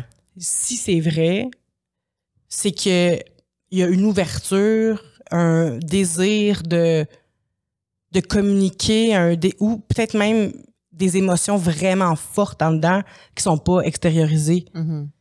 A- parce que ça a été prouvé ça aussi que les énergies s'extériorisent même si on, on, on le sait pas. Tu sais, tu rentres dans une pièce, ça change tout là. Mhm. Hum. Il y a une énergie qui est dégagée. Euh, il y a même des énergies qui ont fait bouger des tables. Il y a des énergies qui ont fait bouger des, des, des, des, des verres, tu sais. Juste une personne qui a tellement, ça bouillonne tellement que l'énergie s'évapore, puis l'énergie produit des affaires externes, tu sais. Mhm. Euh, fait que c'est ça. Je- Peut-être que j'ai soit trop d'affaires en dedans de moi, je suis trop chargée. Fait que peut-être que ça m'arrive, ou peut-être que je provoque, peut-être que ça me suit, ou peut-être que, comme je me suis fait déjà dire par quelqu'un qui voyait les auras et tout ça, que j'ai une âme pure qui fait qu'il y a une ouverture particulière à ça, puis euh, une communication, un canal qui se fait facilement parce qu'il y a comme une, un désir d'entrer en contact avec aussi. une confiance, exact. Mon Dieu. J'aimerais ça que vous finissiez en disant, ben Vanessa, tu nous as ensorcelés. 3, 2, 1. Ben, Vanessa. Euh, ça, tu nous as ensorcelés. Merci. Euh, C'était- C'est vraiment un sujet intéressant et on pourra en parler pendant des heures de ce sujet-là. Et, et, euh, et nombreuses sont les conversations, on en a parlé pendant des heures. Ouais. Euh, mais toute bonne chose a une fin. Alors, c'est déjà presque la fin de cet épisode-là, spécial avec toi, Vanessa. Et en dernier, je veux te parler euh, de ton prochain projet. Oui. Un gros projet. Bon, tu n'aimes pas flasher, tu n'aimes pas dire ce que tu fais, mais, Mais je tu suis fière seras- en maudine, par contre. mais tu seras la vedette de euh, l'émission On est rendu là, qui est euh, une nouvelle émission qui sera présentée sur UniTV aux côtés d'Anne Levely, Étienne et Jordan Dupuis. Euh, pour ceux et celles qui ne connaissent pas l'émission encore, il y a une bonne annonce qui a été euh, révélée il y a quelques mois. On sait un peu c'est quoi. Peux-tu nous expliquer c'est quoi le show et euh, pourquoi on devrait l'écouter? On a parcouru le Québec pendant un été complet pour rencontrer des jeunes, euh, pour la plupart de la diversité, qui vont s'illustrer parce qu'ils sont audacieux, parce qu'ils sont confiants, puis parce que ils rayonnent en fait, ils rayonnent, puis ils, ils nous ont tellement appris de choses. Moi, si j'avais, parce que tu sais, on a rencontré des gens de 14 ans euh, qui étaient, qui s'assumaient en tant que, qui, de, en, tant- en tant que non binaire, admettons, c'est, c'est niaiseux, mais moi, il y a cinq ans, je savais pas c'était quoi non binaire. Mm. Puis, admettons que j'avais senti euh, cet appel-là en moi, que je, je me reconnaissais pas dans aucun des deux sexes binaires, euh, dans aucune des deux binarités, en fait. je- T'aurais pas su quoi j'aurais faire. j'aurais pas su quoi faire puis ça Ouais. a tellement apporté de problèmes à beaucoup de personnes tu sais dans dans la vie c'est pas même des cas de suicide tu sais Euh, puis de voir un ou une jeune qui s'exprime euh, à la télé pour dire moi à 12 ans je savais que j'étais pas une fille Mm. je savais que je voulais exprimer mon genre de cette façon-là. C'est tellement inspirant de voir euh, des une, une jeune fille qui fait du euh, roller derby, à qui s'est ralliée à une ligue euh, arc-en-ciel, ben lesbienne admettons, puis qui est pas nécessairement lesbienne, juste de voir que elle se fait, elle rentre dans une communauté, puis qu'elle aime donc bien sa communauté, puis euh, je, je trouve ça beau aussi, puis de voir que c'est un sport qui est typiquement masculin aussi, tu sais, il y a pas beaucoup de, c'est pas, euh, tu sais, il y a y, tellement de sports qui sont euh, masculinisés, mettons, tu sais, de se partir dans une, ligne de quelque chose juste pour femmes, je trouve ça tellement inspirant. Puis quand t'es jeune, des fois, tu sais, tu t'as pas cette volonté-là de te démarquer, des ou des jeunes qui vont faire des manifestations pour euh, pour euh, la Oui. planète, tout ça. Je suis allée à Toronto faire une manifestation pour la pla- pour le- la planète, le sort de l'écologie de la planète, tout ça. Puis De voir les jeunes qui font ça, que ça implique pour le faire. Et je, et je sais que ces tournages-là, ça t'a confronté à beaucoup de choses. T'as dû faire des choses Ah ouais. que, que ben, soit t'avais peur, ou soit t'avais pas envie, ou soit Ouais. t'avais. Ça doit être quand même quelque chose de savoir que toi, à ton âge, t'as peur de faire des affaires, mais qu'un jeune de 15 ans qui peut le faire, ça te pousse à vouloir le faire. Puis ben oui, ça me pousse. Puis ça, me- peux-tu nous dire, mettons, une affaire que t'étais obligé de faire, que t'avais peur de faire, ou que t'étais moins à l'aise? Ben, il y a deux affaires qui me sautent vraiment, là, euh, qui me sautent au- pas aux yeux, mais qui sautent, en tout cas. J'ai rencontré, euh, ben justement, la personne qui fait du roller derby. Ça, je sais pas si vous savez c'est quoi du roller derby, mais c'est être sur des patins à quatre roues Mhm. et tu joues au football, dans le Ah, fond. Ah, ça a pas Fait que bon tu plaques avec des patins à quatre roues, mais tu sais, faut se tenir debout ces patins-là. Là. Puis j'en ai commandé avant pour me, me pratiquer. Là. Je peux pas tenir debout. Là, le matin du tournage, je- Xavier, le réalisateur, il m'a aidé pendant une heure à me tenir debout. Je voulais faire mon intro. J'étais comme, non, je vais le faire sur mes patins. Puis j'étais debout. Comme ça, j'étais Oh, pas capable Dieu. de bouger. Je suis tombée pendant le tournage. J'ai eu mal à la hanche, mal au dos le lendemain. Puis je voyais tout le monde qui sortait de la game de roller derby puis qui s'arrête. Parce qu'il faut freiner. euh, faut que, tu, Ouais, faut que ouais. tu patines vite puis que tu breaks sec puis tout ça. Qui avait pas peur de tomber. Puis j'étais là. J'ai l'air tellement d'une diva. J'étais comme, tenez-moi, amenez-moi, j'ai trop mal au dos, j'ai mal aux pieds, non, je peux plus. Tu sais, je me full là. Puis c'est niaiseux, mais en tant que personne grosse, mais c'est pas niaiseux, mais en tant que personne grosse, juste mettre les patins, c'était difficile parce que faut s'asseoir, il faut que tu plies ta jambe, tu sais, mettre tes patins, il faut que tu serres tes patins. Moi, j'ai de la bédaine qui m'empêche d'attacher mes patins quand je suis assis. On était assis sur un petit euh, banc, tu sais, de, dans les... patinoire. Dans les arénas, ouais. ouais. genre, dans les gymnases, c'était des petits bancs en bois, là, qui shake un peu quand, tu sais. Fait que là, j'étais tellement bas, puis là, j'étais là, oh my god, je peux même pas me lever, tu sais, c'est pour moi, j'étais comme, oh, je suis tellement niaiseuse, là. C'est, tu sais, n'importe qui se serait assis, remis ses patins, se serait levé. Moi, j'étais pas capable. Tu sais, là, j'étais orgueilleuse, là. Il fallait que je me lève tout seul. Je suis tombée, puis tout ça. Fait que ça, ça m'a vraiment confrontée à, ben, mon poids, premièrement. Puis j'étais là, oh my god, Vanessa, t'es-tu, genre, rendu trop grosse pour vivre ta vie, tu sais? Puis finalement, c'est pas ça, mais c'est juste que, c'est sûr que c'est un petit banc d'école, là. Ouais. Mais c'est le fait que ça m'a vraiment confrontée. J'ai dû monter sur des, un, un toit, puis monter un gros, une, échelle, pas une grosse échelle, mais une échelle, mais c'était tellement étroit, là, mais tout le monde rentrait, toute l'équipe rentrait. Moi, je rentrais aussi, mais j'étais tête, j'avais peur, puis j'étais là, j'étais gênée, j'avais peur que l'échelle euh, cède sous mes pieds.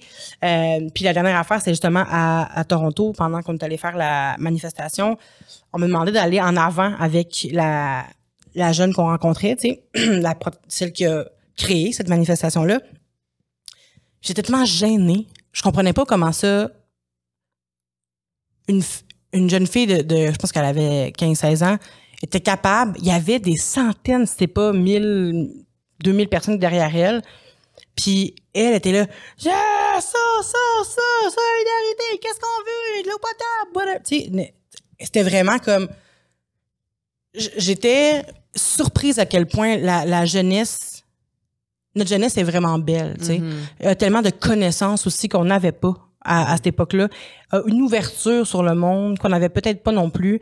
Euh, et ça, j'imagine que c'est relié à l'information qui est plus accessible, tu sais. Ouais. Mais reste que c'est vraiment impressionnant de voir qu'à 34 ans, j'ai des réflexions que eux ont à 15-16 Déjà. ans.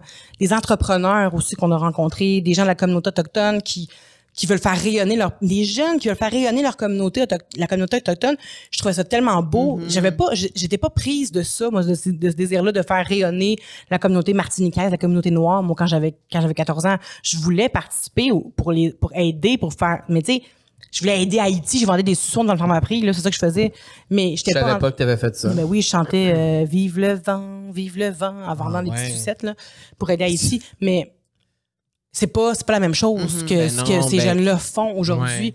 Puis ces, jeunes- ces gens-là, parce que même s'ils sont jeunes, c'est des grandes personnes Mhm. qui, qui nous ont vraiment appris. Puis je suis vraiment fière de ce projet-là. Puis on va souhaiter une saison 2. Puis euh, je- Dans le fond, là, on va pouvoir voir ça à la télévision, un épisode par semaine? oui, mais sinon, ils sont disponibles à partir du 19 mai au complet Sur sur, le site TV. TV. Exactement. Puis il y a donc- un balado qui accompagne ça aussi.